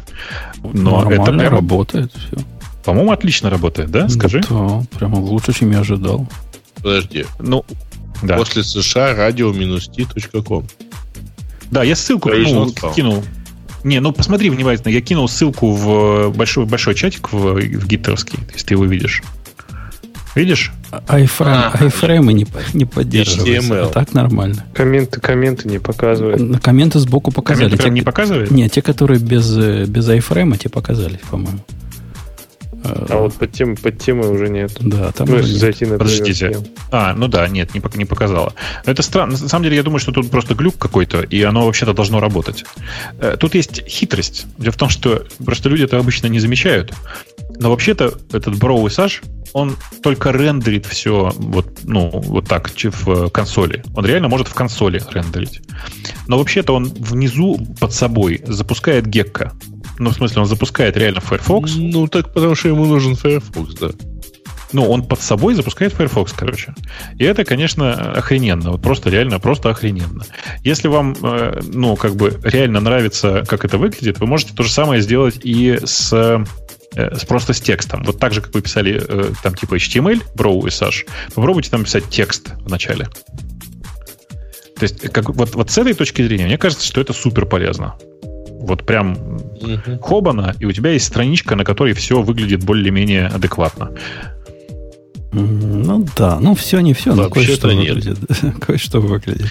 Не-не, ну, на мой взгляд, все выглядело более, более-менее. На самом деле, конечно, этим нужно пользоваться на локальной машине. В смысле, это прям, ну, такое, знаешь, типа пойти куда-то эс эс эйч-ем и оттуда запустить броу для того, чтобы посмотреть, как же оно работает. По-моему, очень неплохо. Конечно, это... пишут, похоже, броу и Саш положили уже. Ну, вряд ли, я думаю. Вряд ли. Но по факту мне, конечно, очень нравится сама концепция. Она классная. И это я сейчас не про веб-часть вот эту, потому что это же просто демка. На самом деле это реально консольная программа, которая умеет в консоли... Чтобы... А, знаете, в чем прикол? Я, по-моему, не, не рассказывал. Я через броу пошел на YouTube и посмотрел видео. Работает. Работает. Работает. Mm-hmm. В консоли работает видео. По-моему, отлично. Не, а у них с комментариями везде проблема. Я пошел на пиратов, в которых дискас еще стоит. Тоже в, не... локально, в локально установленной версии не будет проблемы. Окей. Okay. Прям okay. Точно вам говорю. Верим, верим Бобуку. Женя, для тебя специально. Докер пул, броу и Саш, броу и Саш, без точек. Броуш, броуш. Брош, брош. Окей. Okay. Не, он не положили, он работает. Он медленный просто, а так он работает. Он работает. Он работает. Просто кажется, он закэшировал ответ без комментариев, и теперь его всем показывает. Вот эта, вот эта вебная версия. Возможно. Походите на свои Ой. любимые сайты, зацените. Мне кажется, что огонь просто. Я сходил на Яндекс А-а-а. когда-то в самом начале поржать, и он довольно... Ну, ты смотришь на него и понимаешь, это в текстовом виде страница Яндекса, да. Прям сразу видно. То есть, ну, чуваки... Да. А? Там все равно странно рынок, честно говоря, потому что... Ну, а, конечно. Вот но... если сравнить там с каким-нибудь Линксом... Че, Линкс, современную, страницу, современную заглавную страницу Яндекса Линкс показывает страшно. Просто чудовищно страшно. А главное, он его показывает без картинок и, и без желтой кнопки «Найти». А мы, какая же эта кнопка? Какая мы, же? Мы такие а? его положили, похоже. Он уже мне перестал отвечать. Не, у меня отвечает прямо сейчас без всяких проблем. Ну вот, не, видимо, какие-то страницы... Вот попробуй на архивы нажать подкаста. Вот это вообще не возвращается никогда. Ну, наверное, да, какие-то страницы он уже типа лежит. Но еще раз, возьмите, поставьте себе в докер или там просто скриптом скачайте и попробуйте. Это реально немножко другой интернет. Смотришь и думаешь, что прикольно, да, прикольно. Предлагаю пропустить тему про Яндекс.Телефон. Ты все равно а, ничего не расскажешь, я... а там, нет, собственно, и рассказывать. Прикол нет. в том, что я могу вам честно, вот реально честно ответить. Я специально вообще не слежу за этим проектом. Вот ну, просто как, как есть, а, по-честному. Окей. А... Mm-hmm. Так, тогда, тогда, тогда следующая тема, то, зачем ты следишь, это за Surface. Да, э, на самом деле Microsoft обновила, что-то торможу сегодня, Microsoft обновила свою линейку Surface. Самое главное, что появилось, это маленький-маленький планшет, который называется Surface Go. Он, по сути, э, такой маленький ультрабук слэш iPad. Потому что он с тачскрином и все такое, и действительно ценник у него все там начинается от четыреста долларов. Там есть подвох. Дело в том, что если вы хотите нормальное, ну, если вы хотите восемь гигабайт нормальный там стилус, клавиатуру и все, что нужно для его работы, то это превращается почти в восемьсот. А восемьсот, это, как вы понимаете, цена iPad. И с этой точки зрения все плохо. Но я, как ни странно, все равно хочу. Правда, хочу я не Surface Go, а на самом деле Surface Book, скорее всего. Потому что э, хочу какой-то красивенький виндовский ноутбук, при этом с хорошей мощностью. Вот. Спрашивают, типа, в чате пишут, мне больше про станции интересно, появятся ли станции раньше октября. Ну, наверное, да. Почему нет? То есть, как так бы, я так понимаю, что появились, нет? Они есть. Новые станции, новые, просто все обещают обновления для станции. И я думаю, что станции появятся в конце августа. По крайней мере, у меня прикидки такие. Я бы взял. Я, кстати, уверен, что если бы да, Женя попробовал... Какое обновление? Чего? В смысле, когда станции новые появятся? Ты думаешь, а, если... они про эту станцию, господи. Про Яндекс-станцию. Они про Яндекс-станцию. Идите прямо сейчас, заказывайте, в какой-то момент будет. Че, господи, что за люди-то? Я-то рассказываю про этот самый, про Surface, который Station. Как на автомате, как заведенный. Короче... А, нет, слушай, может они... Че? А? Не, не, я думаю, что они про этот самый, про, про индексовую станцию. Окей. Окей. Okay. Surface Station я хотел как раз сказать, Жень. А, ну да, он так, так и пишет, что кому ваш этот Surface нужен. Че? Алису ну, всем. Да, блин. Ну, господи. Ой, а совершенно шикарный, кстати говоря. Да. Ты не читал на... Э, ну, я, я прочитал на Ройме, а, это они перепостили из какого-то телеграм-канала про то, что на самом деле вот эта вот информация про Яндекс.Телефон, это Яндекс специально слил, чтобы отвлечь О-о-о. внимание от, от того, как все плохо с Яндекс.Станцией. И там вообще да, очень да, плохо. И когда там да. какой-то стал вопрос за порно, как... то всем сейчас, показали нет, это... порно. Это Mobile Review, я надеюсь, да, было? Э-э- нет, наоборот, Content Review, по-моему. Телеграмный канал назывался. Ну, это, конечно, наверное, ну, Mobile Review. Роль, нет, слово ревью, слово ревью-то одно и то же. Я не знаю, я честно скажу, я нет, не, не слежу за этими телеграм-каналами, и это не вызывает у меня а, интереса. Когда тебя перебил Грей, ты пытался мне порекомендовать, чего я полюблю? Посмотри на, ну, типа, у Surface есть такая штука, называется станция. И это вот штука, которой мне прям не хватает. У тебя есть iPad Pro, нет? Нет. А, понятно, хорошо. Вопрос отпал. Когда ему этого хватит.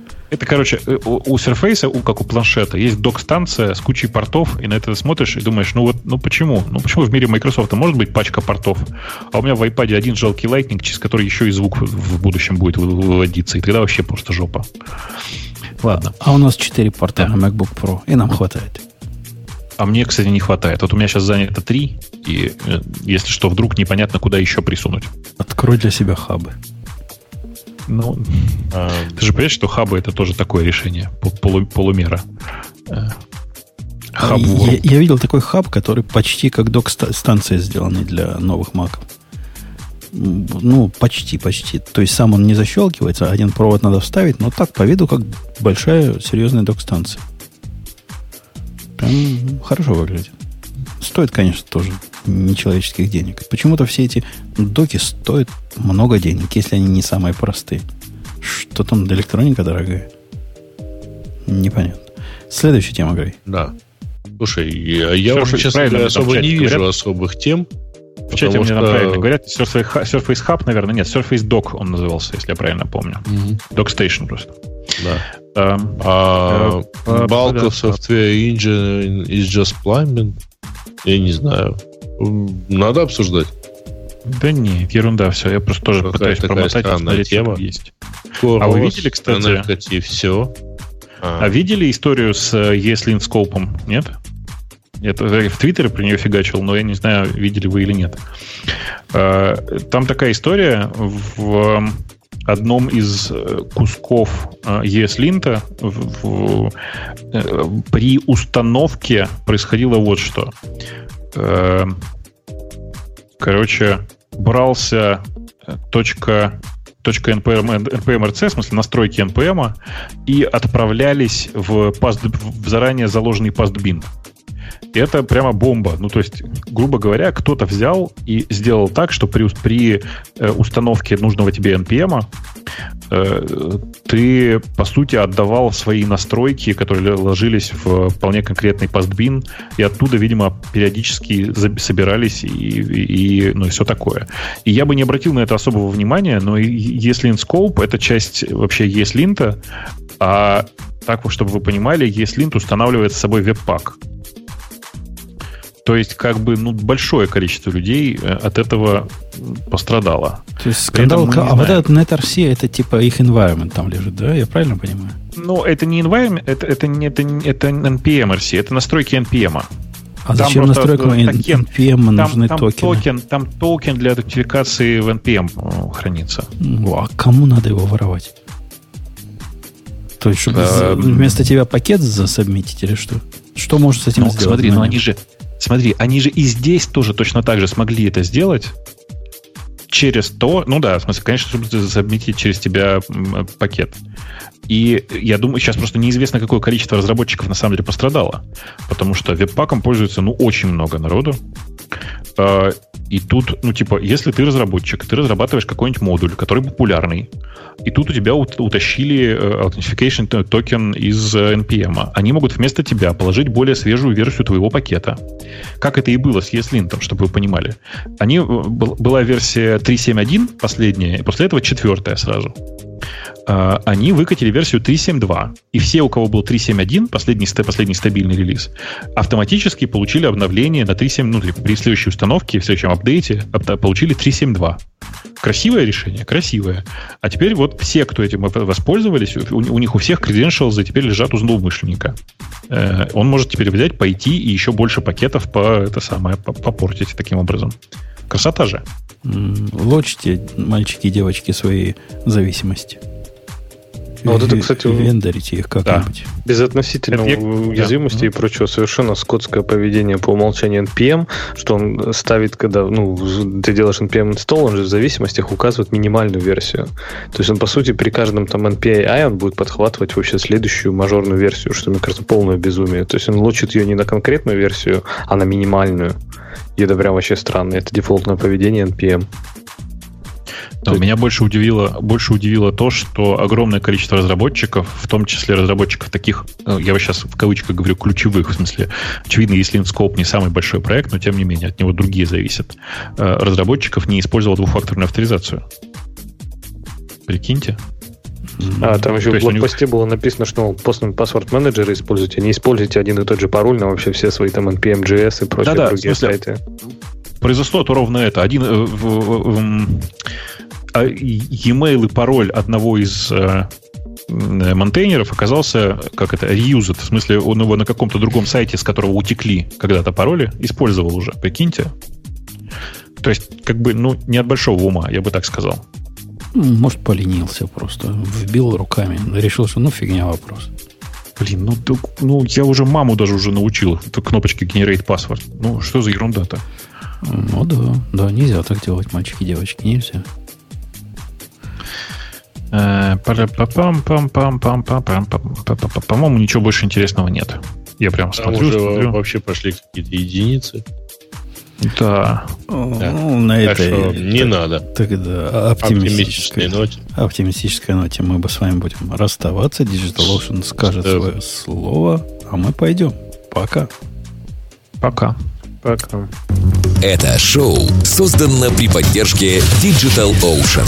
DigitalOcean – провайдер доступного облачного хостинга. Всего за пятьдесят пять секунд и пять долларов в месяц вы можете создать свой облачный сервер в одном из дата-центров, расположенных в Нью-Йорке, Сан-Франциско, Амстердаме и Сингапуре, и управлять им с помощью простой, интуитивно понятной панели управления или воспользоваться мощностью мощным эй пи ай. Начните прямо сейчас. Введите промокод радио дефис ти при регистрации и получите десять долларов бонуса на аккаунт.